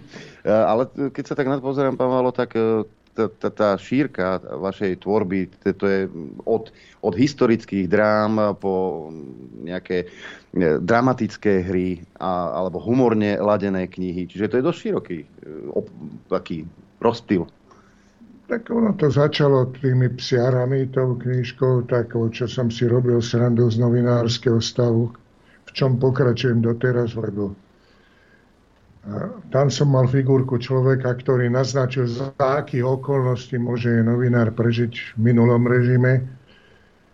Bola to sranda, lebo v pravde bola porada a tam Trávniček vytiahol tú knihu ako šéf-redaktor, ukázal ju a hovorí, no táto kniha je o tejto redakcii a bolo, videl som na tvárach niektorých, že sa tak tešia, že bude kefunk No ale on povedal, že nikdy som sa na vás tak dobre nenasmial. Nakoniec chudák aj skončil niekde v, v jazere na železnej studničke utopený za záhadných okolností. E, keďže ste pracovali v redakciách aj pred 89. A, sledu- a môžete sledovať tú novinárskú prácu aj teraz po 89. Skús, skúsme si to porovnať tak vtedy sa písalo medzi riadkami a tak mnohé veci. Ale čo sa týka serióznosti, ťažko povedať, lebo tej ideológii sú ľudia poplatnejšie ešte dnes. Čiže dá sa to porovnať. Dá, dá sa. Ideológii poplatný, že píšem, aj keď si píšem, napíšem síce niečo, ale aj tak si myslím niečo iné, tak je, je to aj dnes. Je to aj dnes. Mož, možno ešte by som to videl aj v horšom svetle dneska. Čiže tiež existenčné, hej? Nejaké, nejak, tak, taký, taká ručná brzda, že existenčná, že preboha vyhodia ma z roboty, radšej budem písať no, to, čo budem písať. Autocenzúra. A to sme si mysleli, že príde, e, príde tá demokracia západného typu. A Veď to je tá demokracia západného no. typu. No. Novinári sú strážni psi demokracie, no ale vidíme niečo iné. Sú strašní psi demokracie. Tam, to... E, dokonca, ako sme sa mohli dozvedieť zo životopisu, tak sa zaujímate o vojensko-historickú problematiku. Čo vás k tomu viedlo? No tak kedysi každý chalan chcel byť pilotom svojho času. A tiež som chcel byť, len potom, jak som mal okuliare, tak z toho zišlo, lebo za minulého režimu to bol ako handicap. No a ale téma ma stále bavila. No, potom som narazil na pilotov v povstaní, tak som začal písať o nich, ale potom som cez nich zistil, že títo istí piloti boli aj v protimaďarskej vojne na východe, lebo pár dní po vzniku slovenského štátu, ktorý Maďarsko uznalo prvého, hneď aj prepadlo bez vypovedania vojny na východe. A tí istí ľudia bránili Slovensko aj tam. A potom som zistil, že tí istí ľudia boli nakoniec aj na tom východnom fronte. Čiže to bolo také, že tí ľudia boli vlastne všade. No. Z hodou okolností tí najúspešnejší, čo boli v postaní, sa to naučili na tom východnom fronte. My sme mali, duším, aj e, letecké ESO, ktoré lietalo. Tam ich bolo viac. Si myslím, že ten najúspešnejší mal 75 zostrelov. Nie, nie, nie. nie. 30, 32, 32. 32,5. 32,5 a tam ešte tri boli také, čo mu neuznali, lebo to... Čo, čo sa klasifikuje ako pol zo strelo? Tak buď zo zostrely no, a padne? Dvaja, keď dvaja strieľajú na jedno lietadlo. Aha, tak to... tam sú aj tretinové zostrely, keď sú traja. Môže, aj to môže byť. A to bol Jano Režnák, o tom som robil tú knižku Slovenské SO a Ruský cár. To je príbeh dvoch kamarátov z 13. letky. Peter Horvát, prvý dezertér, začiatkom vojny so Sovietským zväzom sa pokúsil dezertovať za záhadné okolnosti, ho drapli nejako. Nie, nie je to celkom jasné ako a, a bol v Maďarsku vo vezení, potom ho dali sem, Čatloš a Rašla tla, tlačili na trest smrti ale nakoľko Tiso to nepodpísal prezident, tak Peter umrel asi pred 5-6 rokmi. No, to je pekne dlhý život. Druhý príbeh bol Jano Režnák, to bol ten 32,5 zostrelový. Tiež taký veľmi zaujímavý životný osud. Tak popísal všetko, ako to bolo na tom východnom fronte a všetko, čo sa tam dialo, podrobnosti okolo, také detaily z jeho života. Zaujímavé bolo, keď sme v niekdejšom Istropolise krstili túto knižku alebo uvádzali do života, ako sa to hovorí, tak vtedy povedal Peter Horvát po a na televíznej kamery, že a my s Jankom Režnakom sme stále ostali kamaráti. A to bolo také určité moto, že ľudia, ktorí boli na dvoch stranách barikády po vojne, mohli ostať priateľmi, alebo pochopili tú nezmyselnosť vojny. Potom som nejakým spôsobom som sa ocitol zase taká vo vojenskej informačnej agentúre, ako vo Vite. A tam bol vtedy riaditeľ úradu, bol Jano Repasky, jeden skvelý plukovník, neskôr generál, s ktorým sa podarilo vytvoriť pamätník zmierenia, kde sa nosili prste z hrobov všetkých Slovákov na boiskách sveta bez ohľadu na uniformy. Filozofia bola taká, že aby si nad ich hrobmi mohli podať ruky pozostali. Lebo vojna vždycky prinesie niečo, prinesie mŕtvych a prinesie nenávisť a všetko jedno s druhým. Vojna vždy je najhoršie riešenie.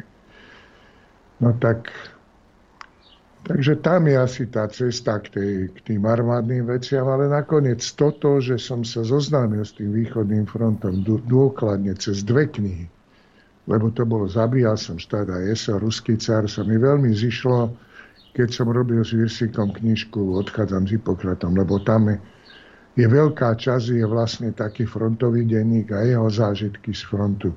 A keby som ja tie reálie nepoznal, tak jednoducho toto nedokážem urobiť.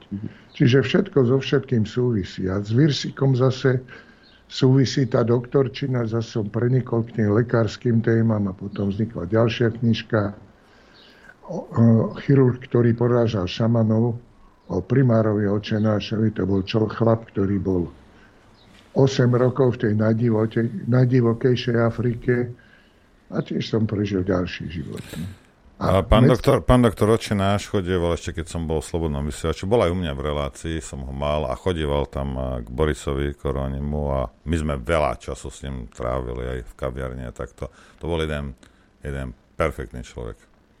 A bol, čak nakoniec ja, mne sa podarilo založiť takú recesistickú cisárskú akadémiu Marka Aurelia na Psiaroch, kde sme udelovali tituly doktor hororu skaza. To znamená, že sme tam oceňovali ľudí, nie všelijakých politikov a darebákov, ale normálne ľudí, ktorí nám spôsobujú radosť a spôsobujú konce našich hororových zážitkov. Čak tamto medzi inými dostal ten titul aj doktor Očenáš. Potom to mal profesor Kučera, historik, Nastia Kuzminová, pro, biatlonistka, olimpijská medailistka bola na psiar, to bola úžasná vec. Profesor Harušťák, rudníkový chirurg, primár Hampl, najlepší transplantačný chirurg na pečenie na Slovensku. A sami takéto osobnosti proste dostali tento titul a bola okolo toho veľká sranda, ale aj veľká radosť. To verím. Ehm, my sa poznáme, nebudem klamať, my sa poznáme. Prvýkrát sa vidíme naživo. To je pravda, ale my sa s pánom Valom poznáme už ehm, nejaký ten piatok. hlavne prostredníctvom vysielania infovojny, keďže komunikujeme spolu dosť často. Mnoho námetov som mal práve od pána Petra Vala. Ja som veľmi rád, že teraz teda sedí v štúdiu. A sedí v štúdiu najmä preto, lebo my, ja som spomínal v tom, v tom životopise, že vznikla taká kniha, že zabíjal som štát. Lenže vyšla, vyšla na novo s novým názvom e, Zabíjal som štát po 29 rokoch. No, za, zabíjal som štát vznikla trochu v takej eufórii pri blížiacej sa štátnosti. A tiež som, tam som sa pokúšal o vyrovnanie, že zasmiať sa nad tým obdobím, lebo obdobie vojny, tuto bolo tak pertraktované ako traumatizujúce, iba ako by sa s tým nedalo vyrovnať nejako.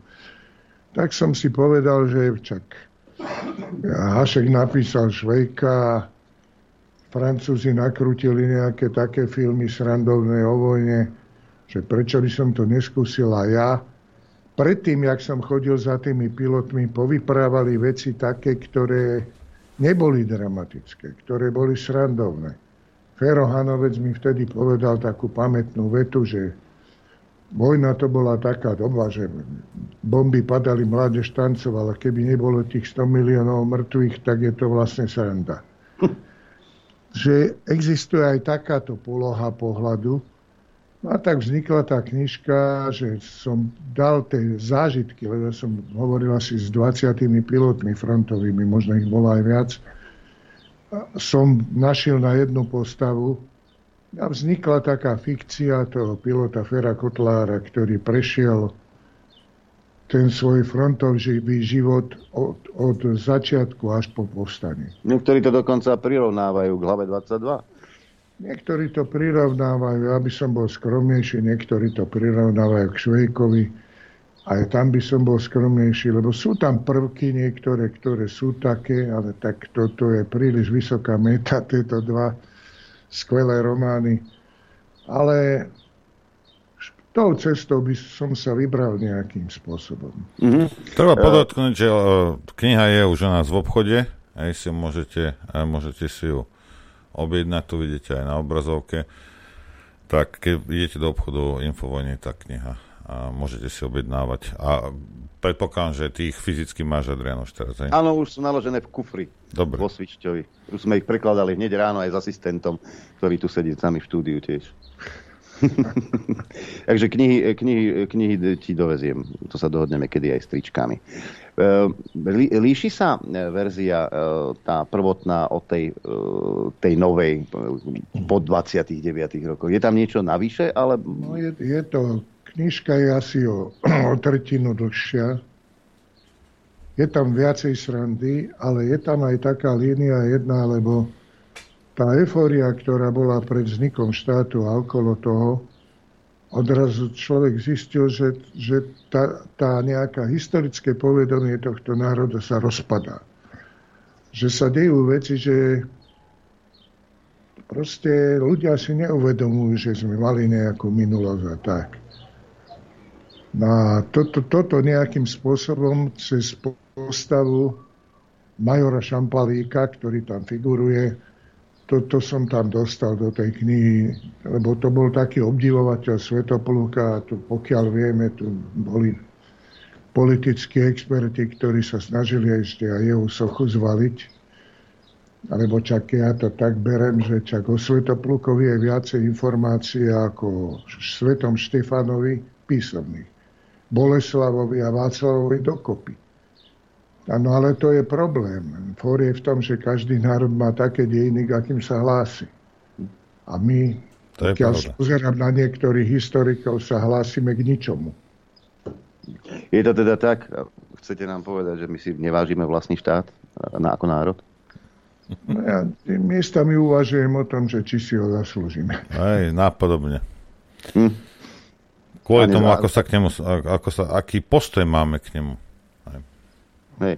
Stačí, že v liberálnych médiách, e, teda, alebo sa niekto ozve. Veď si, neviem, či si pamätáte, a vy určite, pán Valo, keď e, týždeň vyšiel e, s titulkou, kde Štúr bol navlečený v uniforme Hlinkovej gardy, napríklad. Hm. My tu znevažujeme, pamäte, na, Tibor Eliot Rostas citoval Hurbana, Štúra a ďalších a mal z toho veľký problém, nabehla mu na kadomov, lebo, lebo si dovolal, dovolil citovať, citovať velikánov slovenských. No bohužiaľ, je to tak, ale už tak, sa, tak nejak sa učia dejiny na školách. A keď si to uvedomíme, že Slovenská národná strana koľko mala ministrov školstva aké sú výsledky, tak tiež to nie je boh vie čo. Ja by som tak prečítal, ak nebudete mať nič proti tomu, Povolenie sa udeluje. Pos, posledný výrok, jeden z posledných výrokov tohto majora Šampalíka, ktorý uh, uh, povedal, susedko, ja sa nebojím Čechov, Maďarov, Poliakov ani Nemcov. Mám strach z nás, z nášho ústavičného posluhovania, ktorom sa vzdávame všetkého, čo iným národom posvetné. Susedko, odpracujem sa ja niekde poriadne ďaleko. Uh, Julo Satinsky kedy si povedal o Slovákoch, neviem, či zo srandy alebo vážne, že sme poddanský národ. No, tak je to vidieť, bohužiaľ. No. Ináč to bol môj svadobný svetok, Julo Satinsky. A zase sme na, pri prepojeniach. Čo sa s tým dá urobiť? Ste skúsený človek, človek, ktorý napísal množstvo kníh, takže nebude to, nie, nie ste len taký nejaký Fero z ulice, Fero Kotlár z ulice. Čo s tým? Viete ponúknuť nejaké riešenie? Lebo mnoho poslucháčov Infovojny sedí teraz pri rádiách alebo počúva reprízu a toto je otázka uh, aj na našich stretnutiach. Čo s tým ďalej? Ako, ako z toho von? A tak treba sa poučiť, treba sa pozrieť na Maďarov napríklad, kde sa maturuje z dejepisu. Treba sa pozrieť na Poliakov a ešte aj na Čechov, kde to je už dosť také zobsuté, ale funguje to. A tu akorát čo vieme o dejinách? Situácia bola taká, že za Masarykovej republiky sa začali naše dejiny písať od Iráska. Lebo potrebovali upevniť štátnosť. To sa vtedy dá pochopiť. Svetopluk sa poriadne vrátil až za slovenského štátu. Potom sa zase všetko otočilo k tomu Iráskovi, že husiti a to, ale pokiaľ a my sme sa úspešne vzdali uhorských dejín. Tej časti, v ktorej sme fungovali. Čak no. istý historik maďarský napísal knihu o panslavoch, kaštieloch, čak slovenská šlachta fungovala naplno, lebo tak v podstate komunikatívna reč v Rakúsku, Uhorsku bola, bola buď Nemčina, alebo Latinčina. A aj šlachta, aj písomnosti sú o tom používala reči tam, to ľudu, ktorý bol, a tak bol to v porádku úplne. A to pomaďarčovanie šlachty začalo až v 18. storočí, predtým 48. rokom, keď došla aj tam k uvedomeniu, tak ako u nás. No. Takže toto nejako, a predtým, čak boli dejiny, boli skvelí vojaci nejakí, ktorí sa preslavili, bol ten maršal Hadik, Áno. Bol Húsársky kúsok. Bol škultetý, taký, teraz Segež napísal výbornú knižku o tomto Husárovi, ktorý v uniforme sa dožil 93 rokov. 81 rokov slúžil, no. ak sa dobre pamätám. Ja som mal takú rubriku, že, kde, sme, kde sme... Lebo naštartovala ma k tomu Veronika Remišová, ktorá vyhlásila, že sme mladý národ a my vlastne ani nemáme osobnosti a tak som ich ponúkol niekoľko desiatok vo vysielaní. Tak bolo tu čo bol ten Ciprián, o ktorom sa čo vie. Nič. Ja si myslím, že keby, lebo v podstate Maďari čo urobili, keď sme sa my vzdali uhorských dejín, úspešne si ich prisvojili všetky, aj Slovákov. A čo je pochopiteľné, lebo v tom bola zase naša blbosť. No a teraz ide o to, či sa dokážeme vrátiť normálnym, že pochopiť tieto dejiny, pochopiť čierne stránky, lebo to má každý národ, má svoje čierne miesta a prijať to všetko také, aké to je a v záujme budúcnosti prijať minulosť, lebo národ bez starých dejín takto to vyzerá v Európe, nemá miesto. A keď my povieme, že Svetopluk, čo nič hodiť, tak vlastne sa vzdáme svojím spôsobom aj štátnosti, lebo svojím spôsobom na tomto území to bol štátotvorný prvok. Čak ovládal v podstate viac menej územia Rakúsko-Uhorska. Čak v podstate sú historici, ktorí hovoria, že Habsburgovia nadviazali na to. No a tu mám pre vás návrh. Vy ste si zase sadli k písaciemu stroju a pokúsili sa tie dejiny slovenského národa na území Úhorska spísať. A možno aj nejakou humornou formou, aby sa, tý, sa to ľahšie čítalo. Ja, Čo ja som viem? spáchal niečo iné v poslednom čase, lebo som sa pustil do takej hry, že král sa vracia a vrátil som Svetopluka do, medzi týchto uh, politiku určujúcich expertov, ktorí sú v tom poslednom 30 ročí a vznikla z toho veľká sranda. Keď odrazu sa ocitne postava z minulosti a v súčasnosti. No. Takže no to môže byť zaujímavé. Tragifraška. Hej, ne, nechápe asi, či ako tá postava. No, ide o to, ako, ako skončí nakoniec. To neprezradíme, lebo... A môžem, ale aj nemusím. ale on príde z e, obdobia, keď fungovali čary, má zo sebou jedného takého žreca, ktorý kade čo dokáže. A spôsobí tu kopec randy a nakoniec sa vyparí. No ale to už, to je už o tom, že keď to bude úplne dorobené a ak Boh dá, niekto sa toho ujme. Takže ja, ja by som týmto spôsobom prispel do toho. V mm. akom zmysle hovoríte, že niekto sa toho ujme? No, nejaký divadelný súbor. Ja, tak to... Ale zatiaľ ja som to nepísal pre konkrétny súbor. Predtým som hry robil na konkrétnych hercov. Na... A ako hryzie kon som písal na Joža Dociho, ale nakoniec to hral Lubozáhon. Mauzoleum, čo bola a taká fraška o vojenskom útvare 10 rokov po prevrate, ktorý bol zabudnutí, čiže zabudli, že súdruhovia už nie sú. Mali tam mauzoleum, to bolo také raketové silo, v ktorom neboli rakety, ktoré volali leniské cigára. No a tak, ale potom sa dozvedia, že došlo k zmene, lebo ten útvar bol utajený, tak rýchlo vstúpia do NATO. Tak to... Istí politruci. tak potom taká výzva, lebo počúvajú aj herci, ja viem, že počúvajú aj herci, taká výzva, že je tu taká hra, ktorú napísal Peter Valo, keď sa toho chcete chytiť, ja kontakt mám a môžeme to dohodnúť. Čak uvidíme. Čak uvidíme. A my si dáme prestávku, však Norbert. Môžeme.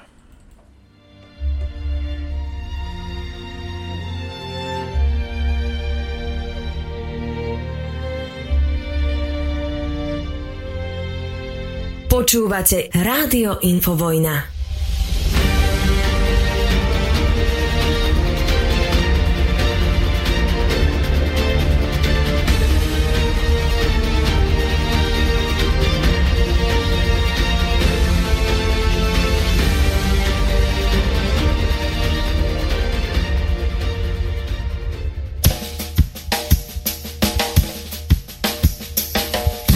Konci sveta kúpil som pozemok. Oslava bujará, alkohol a odzemok. Je tu múr úsmevou s cedulou medzi nebom a zemou. Múzy tu kopú za každým rohom a miestny hrobár Freddy hovorí, že show must go on. A keď mám chuť na párty, skočím za Marilyn. Se dáli, páli žirafy, pán Varhol zbiera konzervy, John Lennon šťastne ženatý s Bobom Marlin. Mona Lisa, podobraz a Van zase na ušnom Kennedy čaká tu na podraz a Jackson na kožnom. Veľa ihrisiek a žiaden cinturín. poháre bez rysek, čo to neverím. A v zime vždy posypané, v lete pokosené. Zlatými mincami nakrmím zlaté ringy, s ujom satinským skočím na čučoriedky. Vidieť tu s kopcov nebo modré, jak so Simpsonovcov. Sused dáli, páli žirafy, pán Varhol zbiera konzervy, John Lennon šťastne ženatý s Bobom Marlin. Mona Lisa, podobraz, Van Gogh, zase na ušno, Kennedy čaká tu na potrat. No a Jackson na kržnom. Tu každá líška vie dať dobrú noc. A každý deň je kúsok od Vianoc.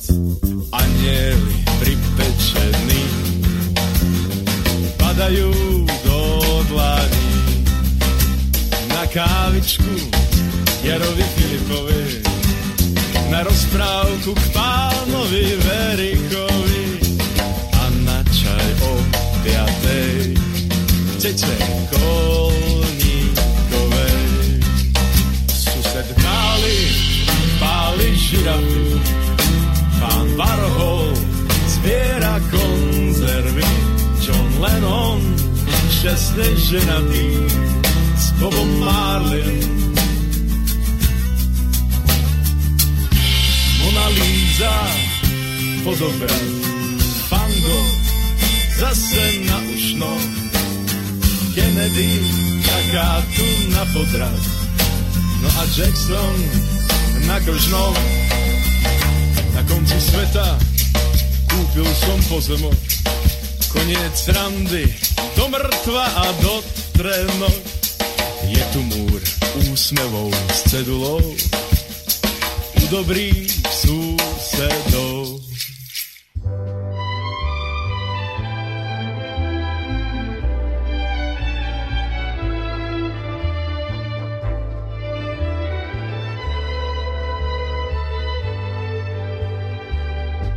Nečakaj ma už nikdy, moje dievčatko zalúbené, aj keď sme si tak zvykli, možno zabudneme.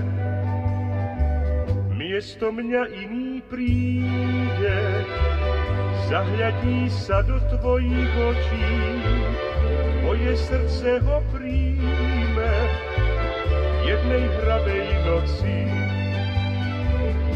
Potom ti nahradí. Stratený sľuba môj dar, rozkvitnú záhrady, večná bude jar. Nečakaj ma už nikdy, moje dievčatko zalúbené, aj keď sme si tak zvykli, možno zabudneme,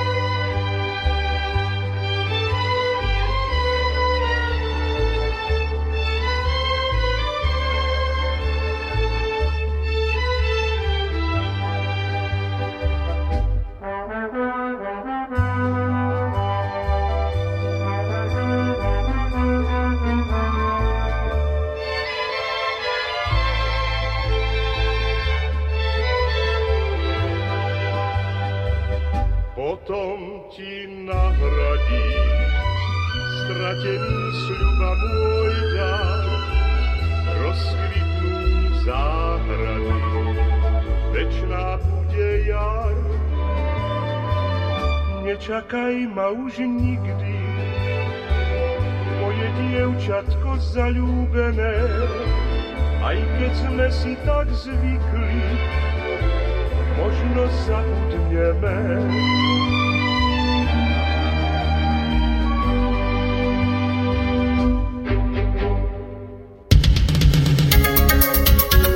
Dopoludne na Infovojne s Adrianom.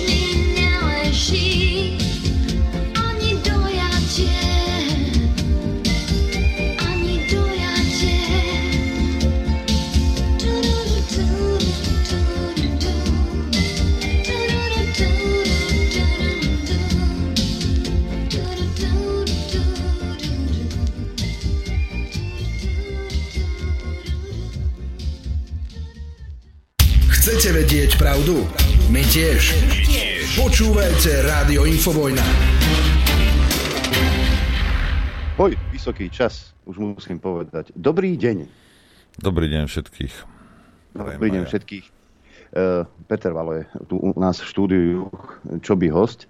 A ja tu mám zo pár citátov, len sa bavili uh, Malo, o tom, že my si ani neuvedomuje svoje dejiny, ako keby sme ich ani nechceli, ako keby sme ich zavrhli, uh, že si vlastne ani ten štát nezaslúžime.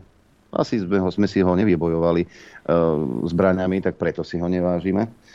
No a najmä naše elity si ho nevážia, čo je dosť smutné.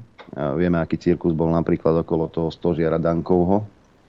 Keď sa pozriem v Budapešti, Eh, na tie stožiare, kde vejú maďarské vlajky, tak si poviem, aha, niekde sa asi stala chyba. A v Spojených štátoch americké všade. Áno, lebo Američan, eh, keď sa postaví a dá si ruku na srdce, keď spieva americkú hymnu, tak to je patriota, má vyvesenú vlajku nad svojim domom. Keď si ju vyvesíš ty, Slovák, a dá, položíš si eh, ruku na srdce pri slovenskej hymne, tak si fašista alebo nacionalista, alebo si niečo zlé. Ak poďme k citátom, lebo mnohé známe osobnosti to, tých Slovákov videli v inom svetle, ako sa vnímame e, vy. Jan Pavol II bol síce Poliak, no k našej krajine mal mimoriadný vzťah. František Mikloško, ktorý ešte za socializmu pozorne mapoval dôležité milníky jeho pontifikátu, spomína na tomto mieste, že pápež si mimoriadne vážil napríklad Silvestra Krčmeryho. Raz mu vraj Vojtila odkázal, že pri každej súkromnej omši vo svojej kaplnke osobitne myslí na Slovensko. Po páde komunizmu pápež dúfal, že Slovensko spolu s Polskom a ďalšími národmi tejto časti sveta prispieje k duchovnej obrode nábožensky čoraz vlažnejšej Európy.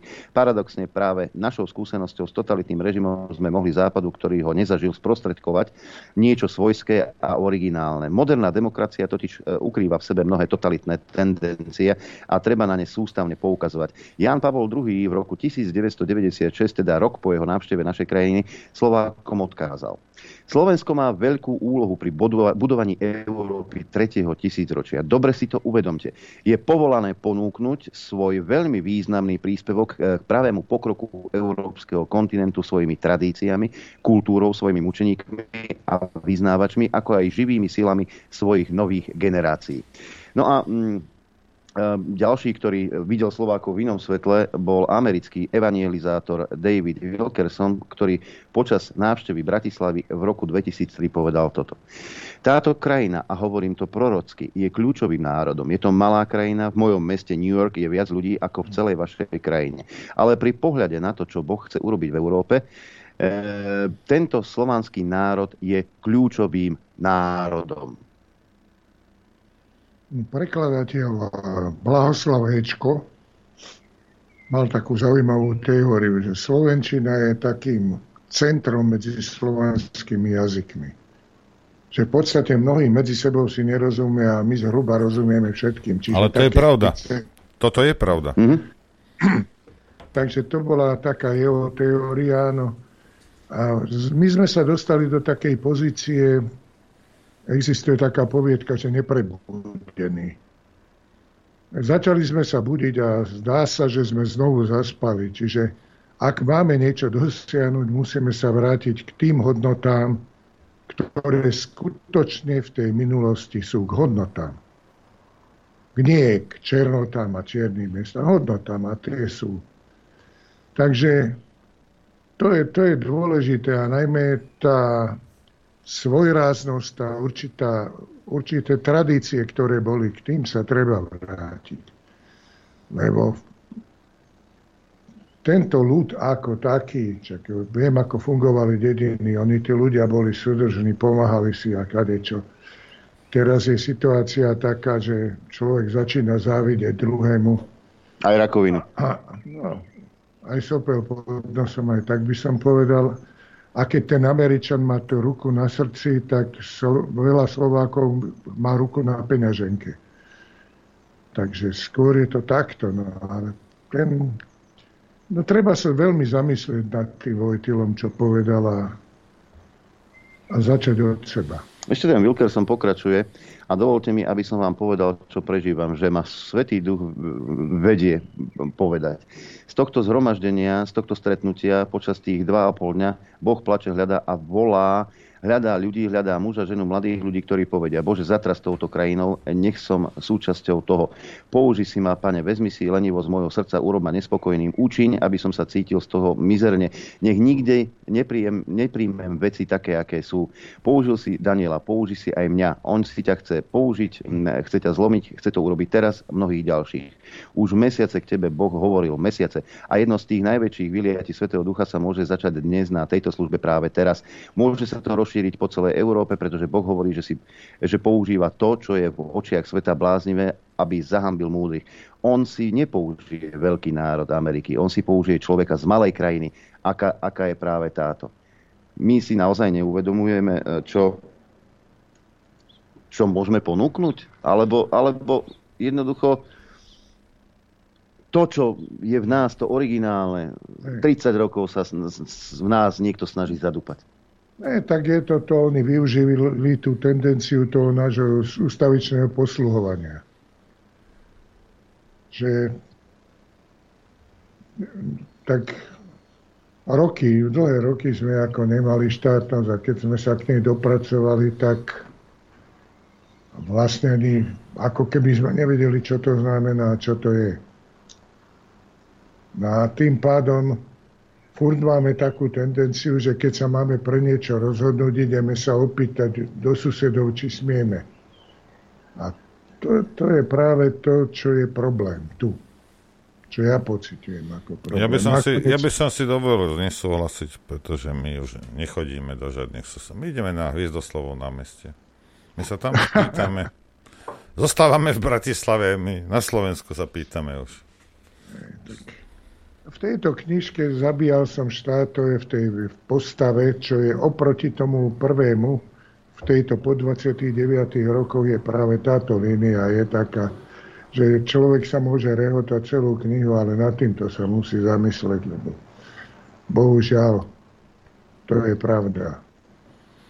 E, mnohí čakajú, že sa z toho národa vygeneruje nejaká osoba, osoba osobnosť, ktorá by sa postavila e, a teda bola by takým hlasom tých, ktorí sú kvázi prebudení. Vidíte niekoho takého v slovenskom národe?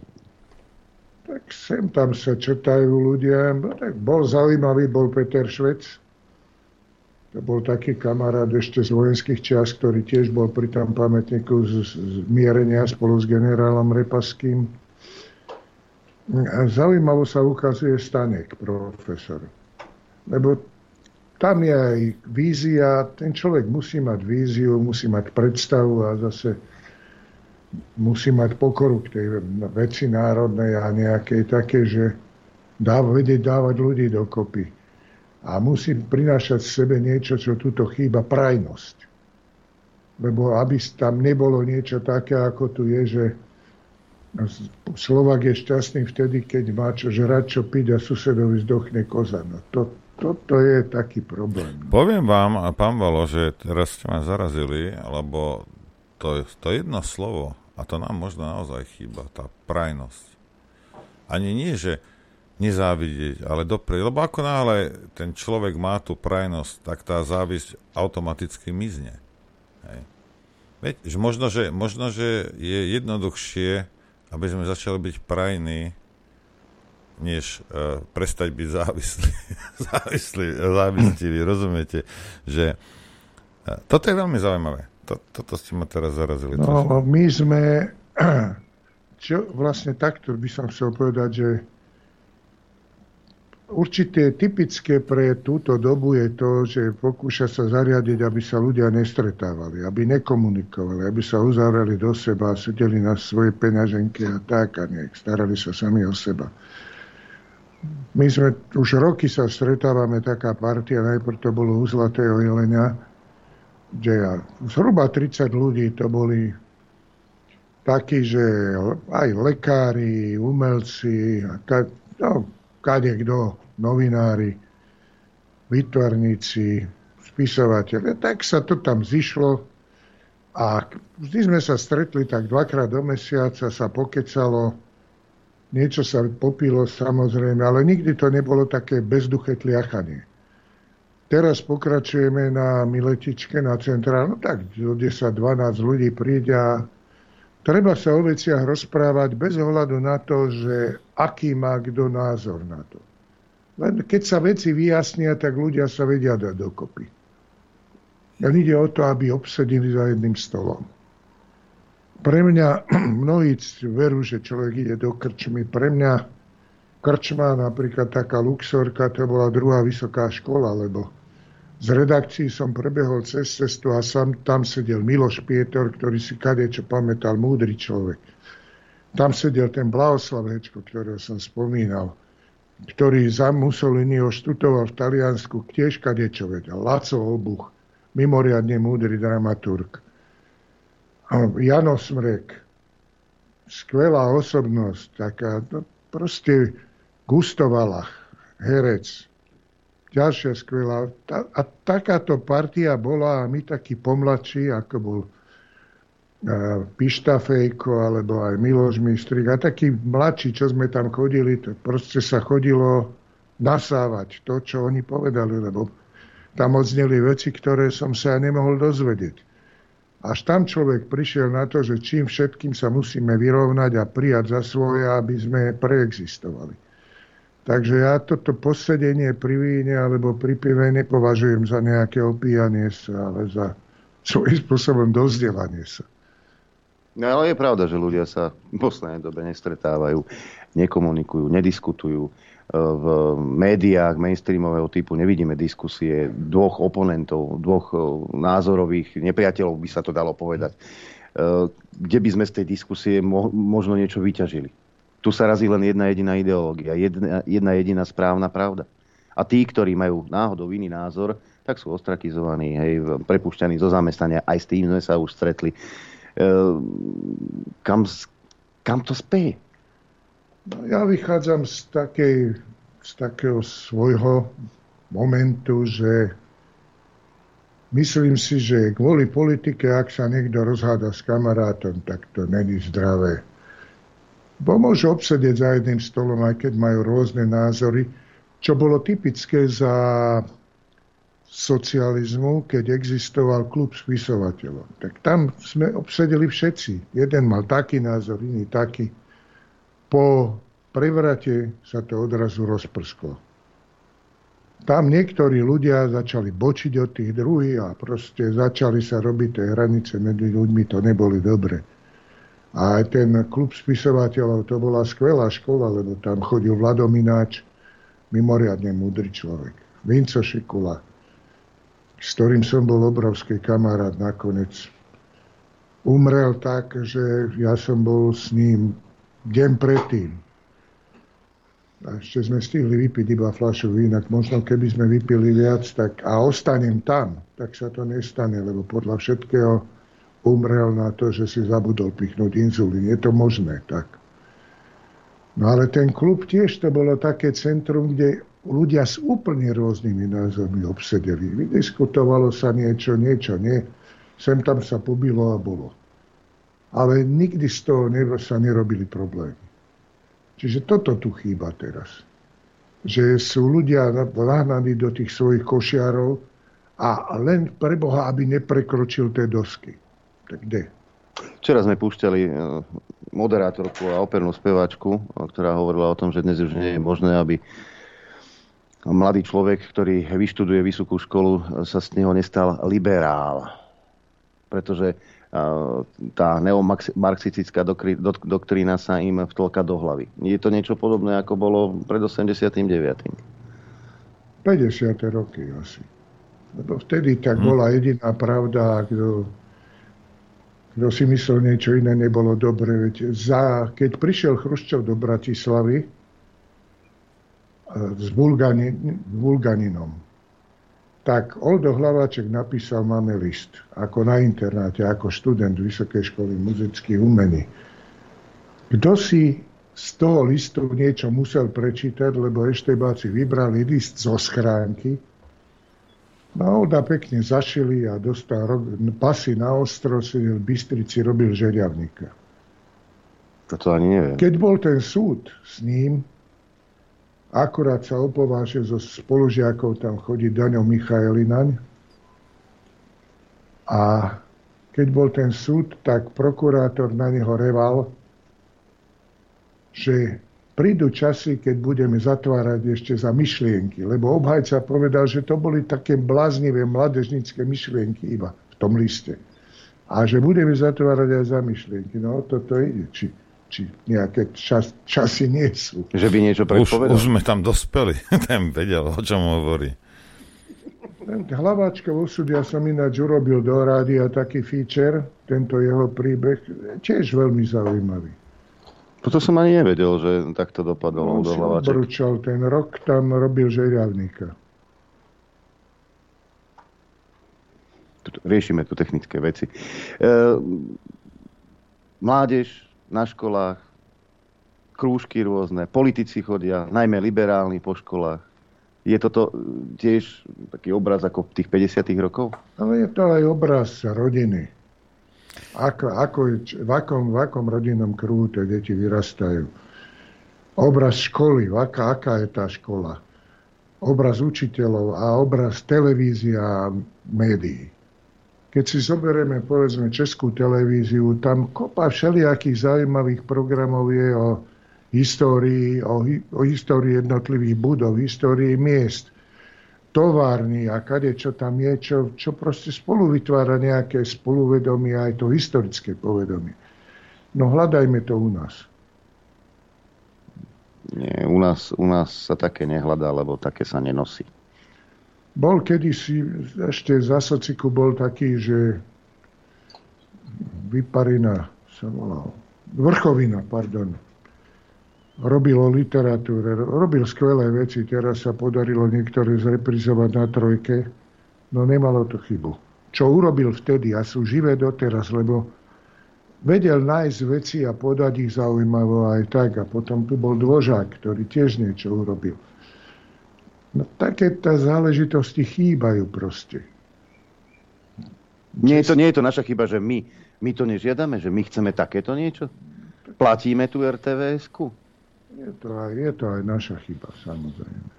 Bohužiaľ. No, zase ja by som s tým veľmi nesúhlasil. Zase si idem robiť bobrika obľúbenosti na Slovensku. Lebo, Tradične.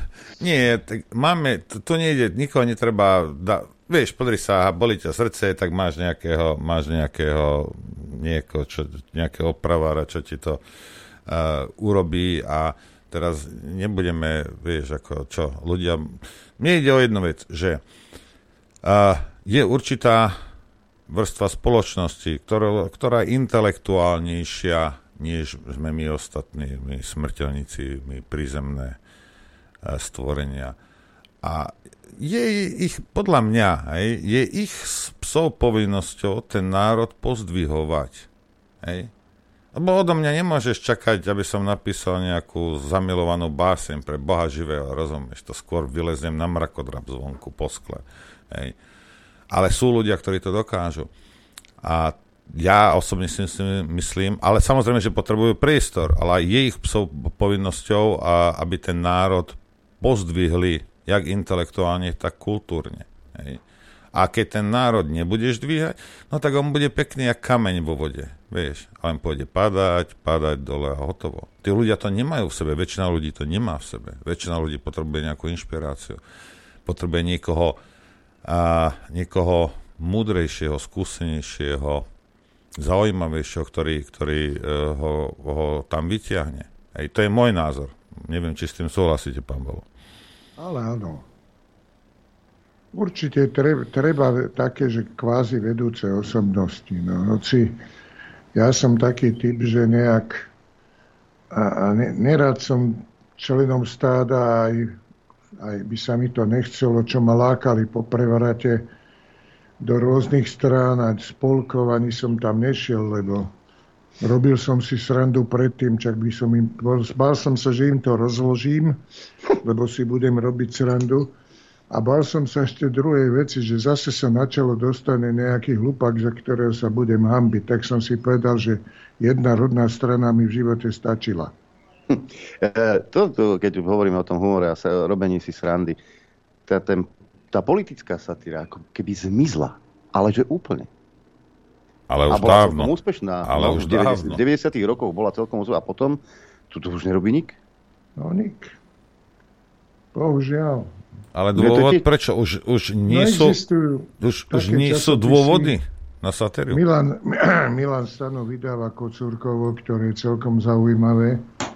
Fedor Vicel vydáva taký televízny časopis. To čo je? A celkom, to sú zaujímavé veci, lenže taká dobrá sranda chýba na scéne. A v knižkách je to tak, no. Akí autory, taká literatúra. No, tá politická satíra tu myslím si, že chýba, pretože by sme ako v tom, predtým asi by sme nastavovali zrkadlo hej, spoločnosti. A tá, a tá schopnosť urobiť si srandu sám zo seba, tá tiež ako si vymyslela.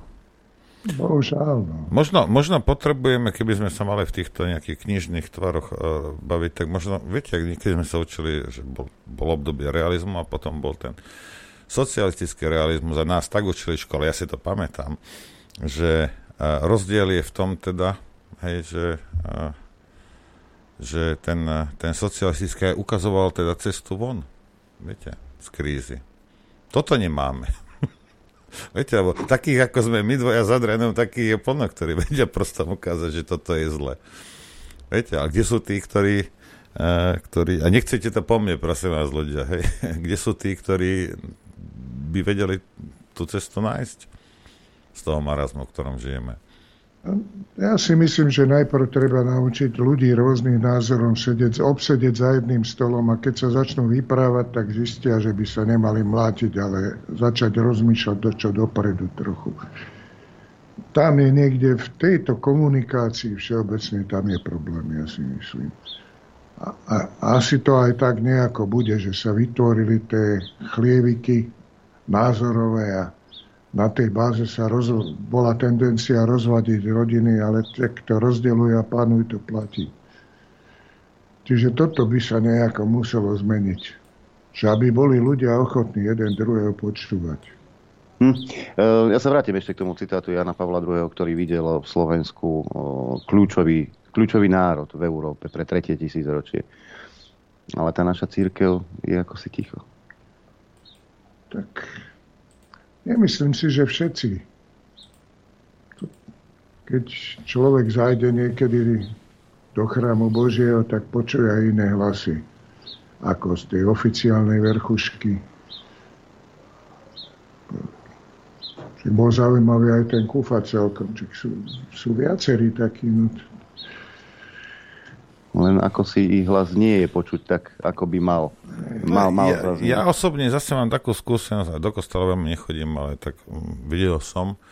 Uh, je pravda, čo hovorí pán Balo. Uh, ono, keď sa pozriete, viete, ono generalizovať, lebo takisto sudcovia, prokurátori, policajti, lekári, vedci, no, hlavne tí, hej, a kdejakí aj duchovní uh, sú ochotní kolaborovať so systémom, hej, ale nie všetci.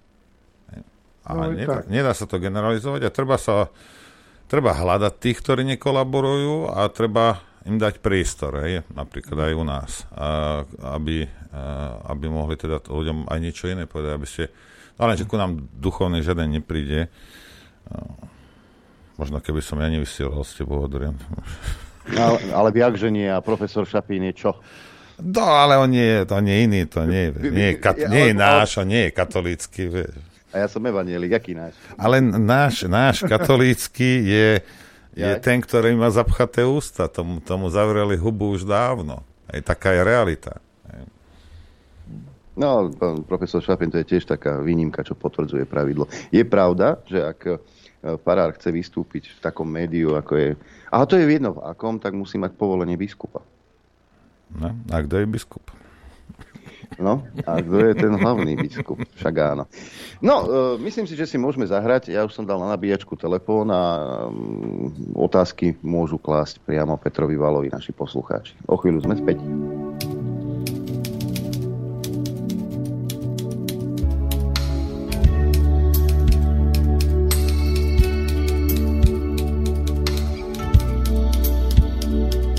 Počúvate Rádio Infovojna.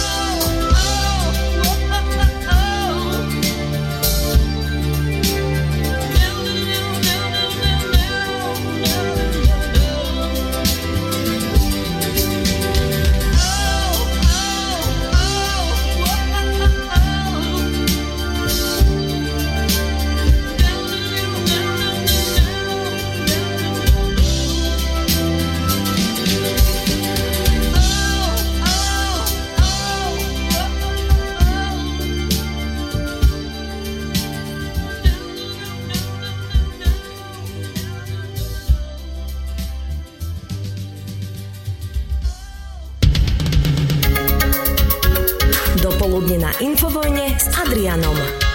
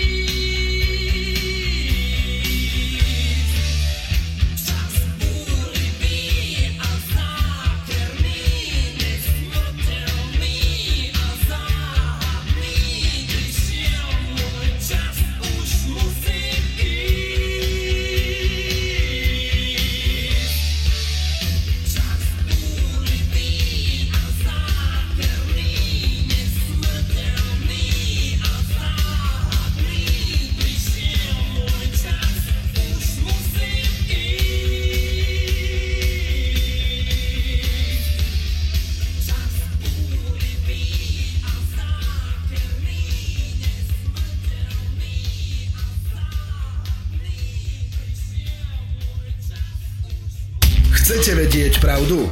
My tiež. Počúvajte Rádio Infovojna. A sme v ús- úspešne v poslednej časti, však Norbert, pekný deň aj tebe prajeme. Dobrý deň všetkých.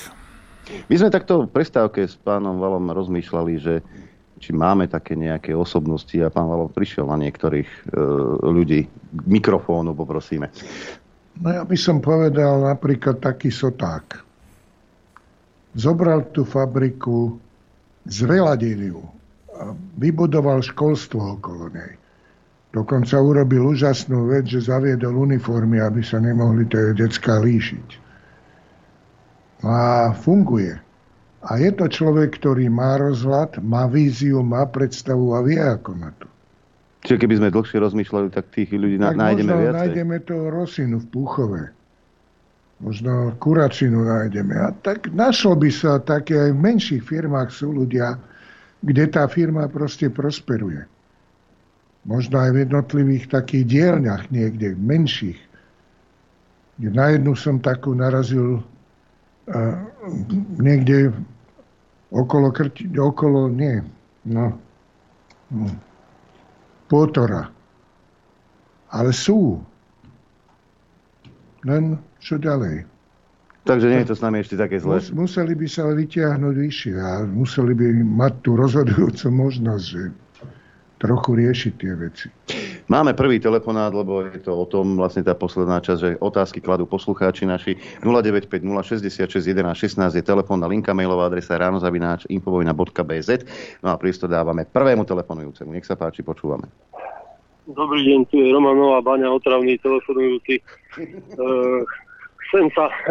Zaraďu, sa týmto ťa zaraďujem no. K velikánom do poludnia, Áno. alebo vlastne vôbec Viem. celého vysielania eh, Infovojny. Takže hmm. dostávaš čestný rád Petra z námestova. Ďakujem veľmi pekne, no to si ma potešil. Eh, chcel, chcel by som sa poďakovať osudu Bohu, vesmíru, univerzu za to, že som mal tú čest poznať sa s pánom Valom Peťom osobne. A chcel by som poznamenať jednu jeden malý detail z jeho životopisu, ktorý nespomenul a to je veľký prínos k histórii alebo k dejinám nášho motorizmu. Peťo určite vie, kam mierim a poprosím ho, ak to, na tú tému niečo povie, ak teda môže mm. zabíjať tým čas. Veľa zdravia páni a do vypitia. Majte sa. Áno, tento pozdrav poznám od niekia do vypitia. a čak to, keď sa dávali tie tituly, doktor hororu skaza, tak musel si namočiť prsty do oteláku, odprisahať a končil slovami na zdratie a do vypitia. Naj, najkrajšie to povedala Nastia Kuzminová. Ale k tomuto by som povedal tak, že totiž prvé slovenské auto sa vyrobilo na Psiaroch. V zámočnickej dielni u o, istého Majera z hodou okolností môj otec bol tam ako učen nejaký čas, kým sa dostal na gymnázium a tak, tak učneval u tohto Majera. O tom autičku som kadečo vedel. Zachovali sa niektoré fotografie. Bohužiaľ z toho auta je veľmi málo. No ale zase ja, mne pán Boh doprial, že som sa stretol práve s Romanom Holím, ktorý urobil jeho maketu, lebo podarilo sa mu urobiť také nákresy, že ako to vyzeralo podľa fotografií, ktoré, ktorých je, chvala Bohu, dosť. No. Takže v krčme na Psiaroch, kto pôjde okolo cez Psiare, môže uvidieť tú maketu, lebo ja som si povedal, že čak nebude u mňa doma, nech si ľudia obz, obzrú, tak som ich započičal do krčmy, aby tam proste ľudia mohli vidieť. Hm? Máme ďalší telefonát, počúvame, nech sa páči. Zdravím vás, pekný deň vám prajem všetkým, aj hostovi. Rád by som sa vrátil ešte do čias e, výrozescov. Prišli k nám na naše územie. Keď vytvorili nový jazyk, akože teraz staroslovenčinu, tak nám zobrali štíly bukvice, ktoré sa spájajú s nejakou zastrávou. Otázka znie, keby sme ich vrátili naspäť, niečo by sa zmenilo? Ďakujem za odpoveď, zdravím. Nerozumiem celkom tej otázke. No už položil, takže asi nič. Čo štyri bukvice, čo to? Nemá pán Valo vedomosť o tom. Takto to zhrniem. Ahojte, super, zaujímavá diskusia. Keď ste sa bavili o tom, ako si vážime štát, či si ho zaslúžime, mi napadlo, že my štá, sme štát stále poriadne nevybudovali. To je možno na dlhú debatu, čo to štát vlastne je, ako sa prejavuje a tak ďalej. Spomenul som si v tejto súvislosti na slova jedného ruského analytika, keď komentoval udalosti v Kazachstane zo začiatku roka. Povedal, že Kazachstan je stále klanová spoločnosť, ktorá na úroveň štátu nedospela. A keď Slovensko na rozdiel od Kazachstanu nie je klanová spoločnosť v tom zmysle, že klan znamená príslušnosť k určitému rodu, stále sa u nás prejavuje klanové zmýšľanie a to nám zabraňuje budovať štátnosť, lebo štátnosť treba budovať a tým myslím štátnosť v materiálnom slova zmysle, nie formálnu na papieri. O klanovom zmýšľaní výborne písal vo viacerých statusoch Edo Chmelár. Prejavuje sa najmä vo fungovaní politických strán, keď poslanci hlasujú na základe príslušnosti ku klanu, k politickej strane, bez toho, aby si ten zákon naštudovali a im jedno, o čom ten zákon je. Podstatné je, aby hlasovaním prejavili príslušnosť ku klanu. Takisto v tom, že máme E, že málo politických strán dokáže prežiť svojho zakladateľa, alebo v tom, že vecná diskusia nie je možná, ak príslušnosť ku klanu stojí na vyššom mieste v rebríčku hodnot ako hľadanie pravdy a riešenia v prospech štátu nie klanu. Bohužiaľ sa to často prejavuje aj v diskusiách medzi bežnými ľuďmi. Príkladov je veľa. Bol by to dlhý mail, keby som uvádzal ďalšie, tak to len zhrniem. Toto klanové zmýšľanie nám neumožňuje budovať inštitúcie, ktoré sú pre fungovanie štátu nevyhnutné a podľa mňa sme niekde na polceste medzi klanovým a štátnym zariadením a toto treba budovať z dola. S pozdravom, Martin. A tak niečo na tom je, aby som mohol prečítať zo pár vied z úvodu knižky. Zabíjal som štát po 29 rokoch. A my Slováci sme dlho nemali štát. Keď sa nám ho konečne podarilo vyhlásiť, ani sme poriadne nevedeli, ako by mal taký štát vyzerať. Pred viac než tisíc ročím sme mali kráľa. Vládol vo veľkej časti Strednej Európy. Sám pápež Štefan V ho tituloval ako Rex Sclavorum. Náš vládca bol jediný problém. Kráľovskú nosil, korunu nosil skôr ako maďarský Ištvan, český Václav alebo polský Boleslav, ktorých nejaký svätý otec v listine za ich života nepoctil titulom Rex. Vodcovia týchto národov tvrdia, že právo na budúcnosť má len ten, kto má najstaršie dejiny. Nož, čo? Čo k tomu dodať? O to, o to tu ide. Že táto, táto myšlienka nejak ide cez túto knižku až po konec. Medzi tým sa dá, môže človek zarehotať na srandovnom osude hrdinov, ale nakoniec sa zamyslí nad tým, že čo sa vzdávame a čo by sme si mali ctiť. Máme ďalší telefonát. Raz, čo zdravíme ťa. Dobré ráno, dobrý deň do štúdia, aj hostovi. Ja by som len teraz trochu od veci, ale keď ste spomenuli, spomenuli ten COVID, tak len by som pripomenul teraz, že chcem pozerať všetkých COVID šialencov, tých propagátorov tohto uh, debilizmu. A s tým, že vo Francúzsku sa začalo uh, vyšetrovanie vlastne na úrovni uh, Senátu ohľadne všetkých tých, ktorí tam participovali a ktorí podnecovali k tomu, aby sa ľudia dávali opichávať tými uh, vecami, ktoré, na ktoré nikto nemá vlastne odpoveď, že čo vlastne to, to zloženie tam je a, a tak ďalej, tak ďalej. Takže k tomuto sa konečne uh, dopracovali už aj vo Francúzsku, ktoré bolo vlastne jedno z uh, krajín, kde boli jedny z najprísnejších opatrení, kde, kde to jedna, jeden zo štátov vlastne, kde vlastne veľmi siahli na ľudské práva a tak ďalej, takže nakoniec sa e, ľady možno, že niekam posunú. E, neviem, či bude to súvisieť s nejakými odsúdeniami, to, to, to neviem úplne, ale Senát jednoznačne vydá veľmi obsiahlu správu, tak ako to zvyčajne robil, takisto ako aj z McKinsey, McKinsey ak sa povie, neviem, možno ma Noro radšej opraví, s tou s tou e, súkromnou firmou, čo pracuje pre e, štát, ktorou má pravdepodobne Macron vysoko, vysoko úspešne e, úzke vzťahy. A kvôli čomu vlastne si myslím ja osobne, že boli tie tri veľmi rýchle návštevy, alebo štyri, neviem, medzi Slovenskom a Českom, medzi Slovenskom a, a, a Francúzskom keď sa na to upozorňoval, keď si čo si sa tam peče. Uh, takže vyšetrovanie sa začalo, teším sa, týmto som chcel pozbudiť všetkých uh, tých propagátorov vo Francúzsku, čo vidíme, začali niektorí prevrácať vesty a relatívne intenzívne a tak ďalej. Takže teším sa na výsledky a teším sa na tých bláznov, ktorí to takisto aj na Slovensku propagovali a týrali celý národ s nepodloženými hovadinami. A dúfam, že o tom budem môcť informovať podrobnejšie už čoskoro. Tak len toľko. Ďakujem za počutie. Ďakujeme. Ďakujeme Mackenzie. Mhm. Tu mám zaujímavý mail. Veľmi zaujímavý. Ale tak, ale tak daj kameru na seba, aby sme ťa videli. Ale ja chcem vidieť reakcie e, pána Vala. Totižto váš host spomínal pilotov 13. letky. Viete o tom, že Matovičov dedo František Matovič bol zbrojár v 13. V 13. letke? Je o tom článok od, od historika doktora Lacka a po vojne to bol udavač agent EŠTB, čo je dohľadateľné v ústave pamäti národa. No viem o tom, že tam bol taký zbrojár, ale o tom, či, či bol agent alebo udavač, to som sa nedočítal. Takže vieme o tom. A ešte by som sa ja vrátil k tomu covidu, lebo povedal by som tak, že nebola to celkom sranda, ja som preskákal toto ochorenie a ak som ho prežil, lebo bolo dosť zlé, saturácia mi prudko klesala po podaní protilátok.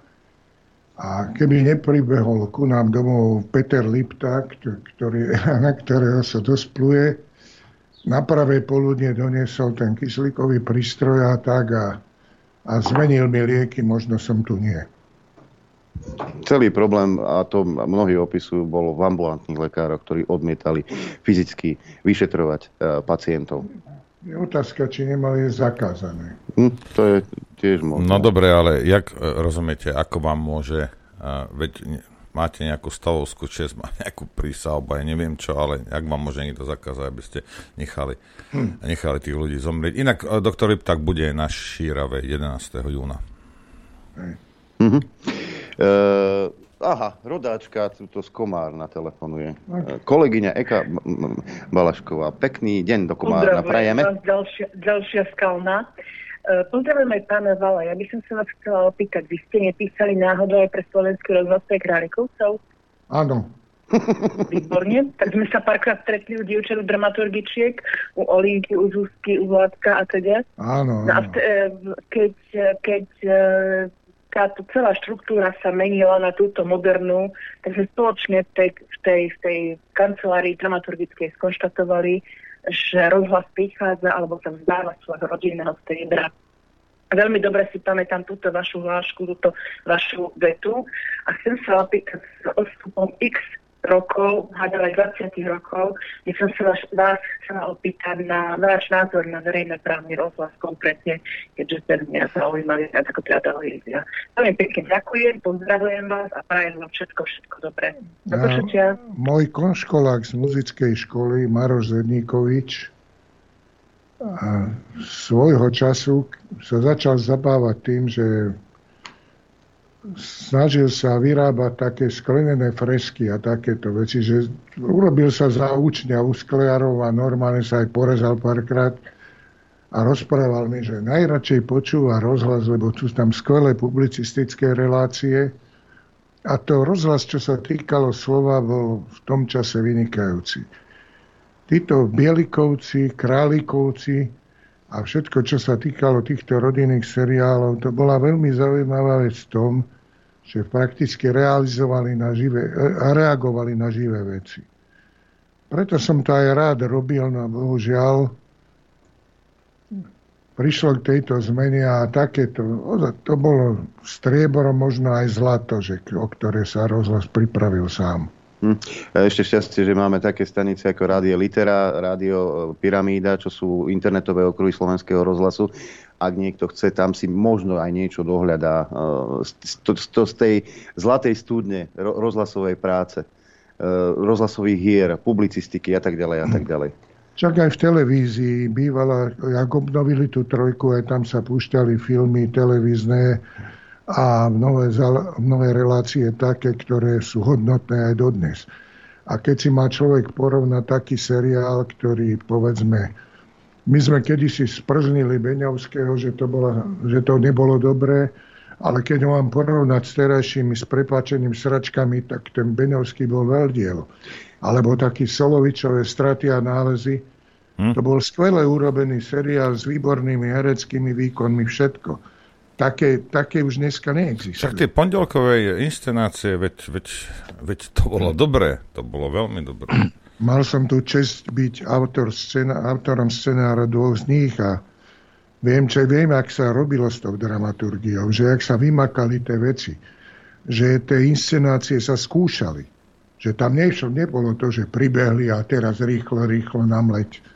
A to bolo v tom vidieť. Hej, ja som toto počul, že normálne ako, ako divadelnú hru. Že to, aj, lebo teraz sa to urobí samozrejme rýchlo, čo najlacnejšie a šup preč. Ale že tam to bolo robené poctivo v tej dobe. No samozrejme.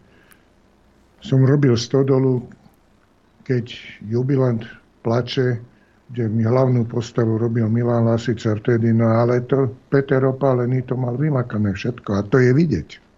Vidieť to bolo na tom, že e, dobrodružstvo pri obžinkoch. Ja si hneď spomeniem, vždy si spomeniem, keď sa jedná o slovenskú tvorbu, keď sa jedná o, aj o tie, o tie pondelky, neskutočné herecké výkony, lebo to sa natáčalo v jednom kuse, respektíve sa to išlo naživo.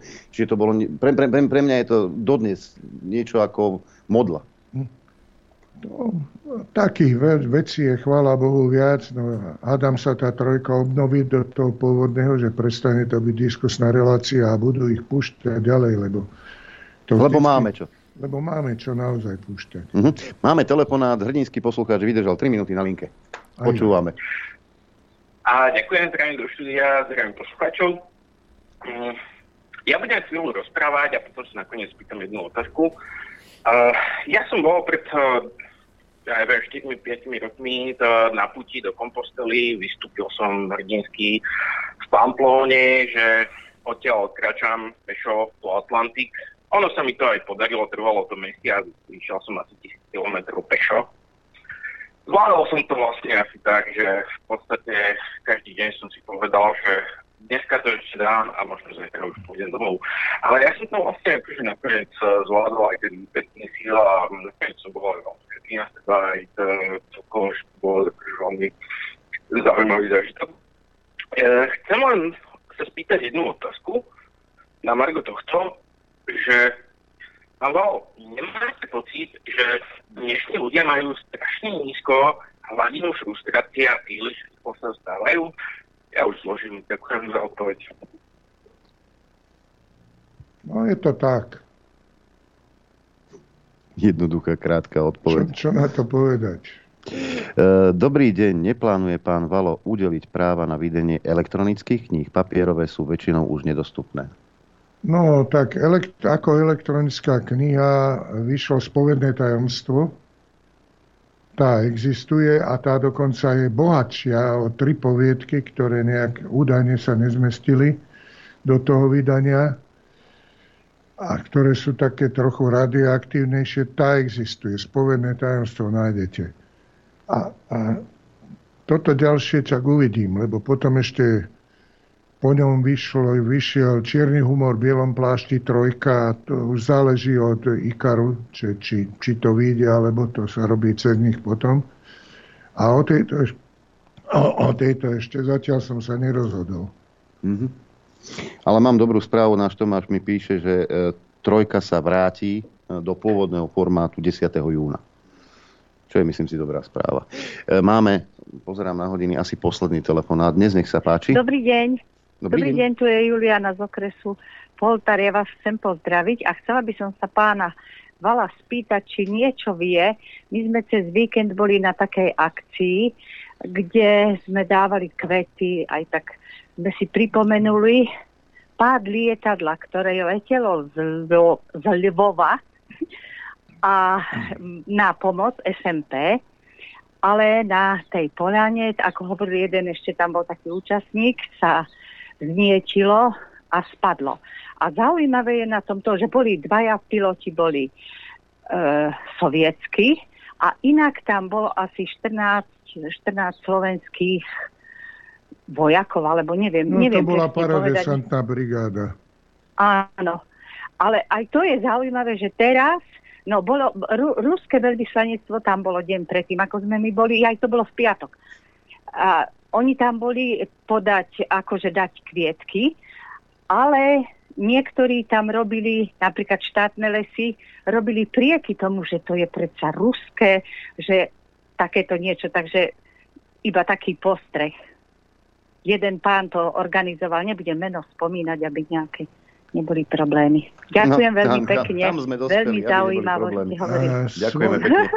Svojho času bola taká situácia, že sa stretli dve posádky, americká a nemecká. Americký bombardér, čo ponorku potopil a nejaký posádka, časť.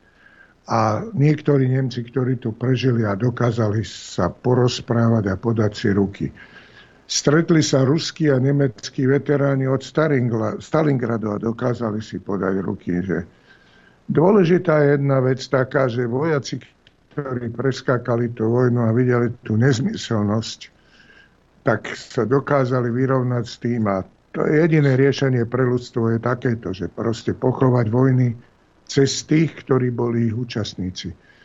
V tom bola tá filozofia pamätníku zmierenia na ministerstve obrany, ktorý sme urobili za ministra Siteka. Hm. A to už asi pomaly aj záver dnešnej, dnešnej relácie. Hosťom len pripomínam, že je pán Peter Valo, ktorý prišiel predstaviť nielen svoju tvorbu, ale hlavne knižku Zabíjal som štát po 29 rokoch, na čo veľmi pekne ďakujeme. Knižku môžete nájsť už u nás v obchode. Sice fyzicky je zatiaľ u mňa v kufri auta, ale dodám čo najskôr Norbertovi, aby sa mohla dostať k vám. Pán Valo, veľmi pekne ďakujeme. Ďakujeme. Tak ja ďakujem za pozvanie a ešte raz by som veľmi rád pozdravil divákov a poslucháčov Infovojny. A možno sa 18. júna budeme vidieť na našom stretnutí v Bratislave. Ak Boh dá a k tomu všetci svatí a s výdatnou pomocou Sovietskeho zväzu. Toľko teda, pán Peter Valo, ja sa s vami rozlúčim, ďakujem vám za pozornosť, ďakujem vám za podporu. Počuť a vidieť sa budeme opäť zajtra krátko po 9. Majte pekný deň. Tak, ja samozrejme ďakujem poslucháčom, divákom, takisto za podporu, ktorú, ktorú nám prejavujete a ďakujem vám za pozornosť a prejem vám šťastnú a veselú dobrú noc. Len vďaka vašim príspevkom sme nezávislí. Nezávislí. Rádio Infovojna.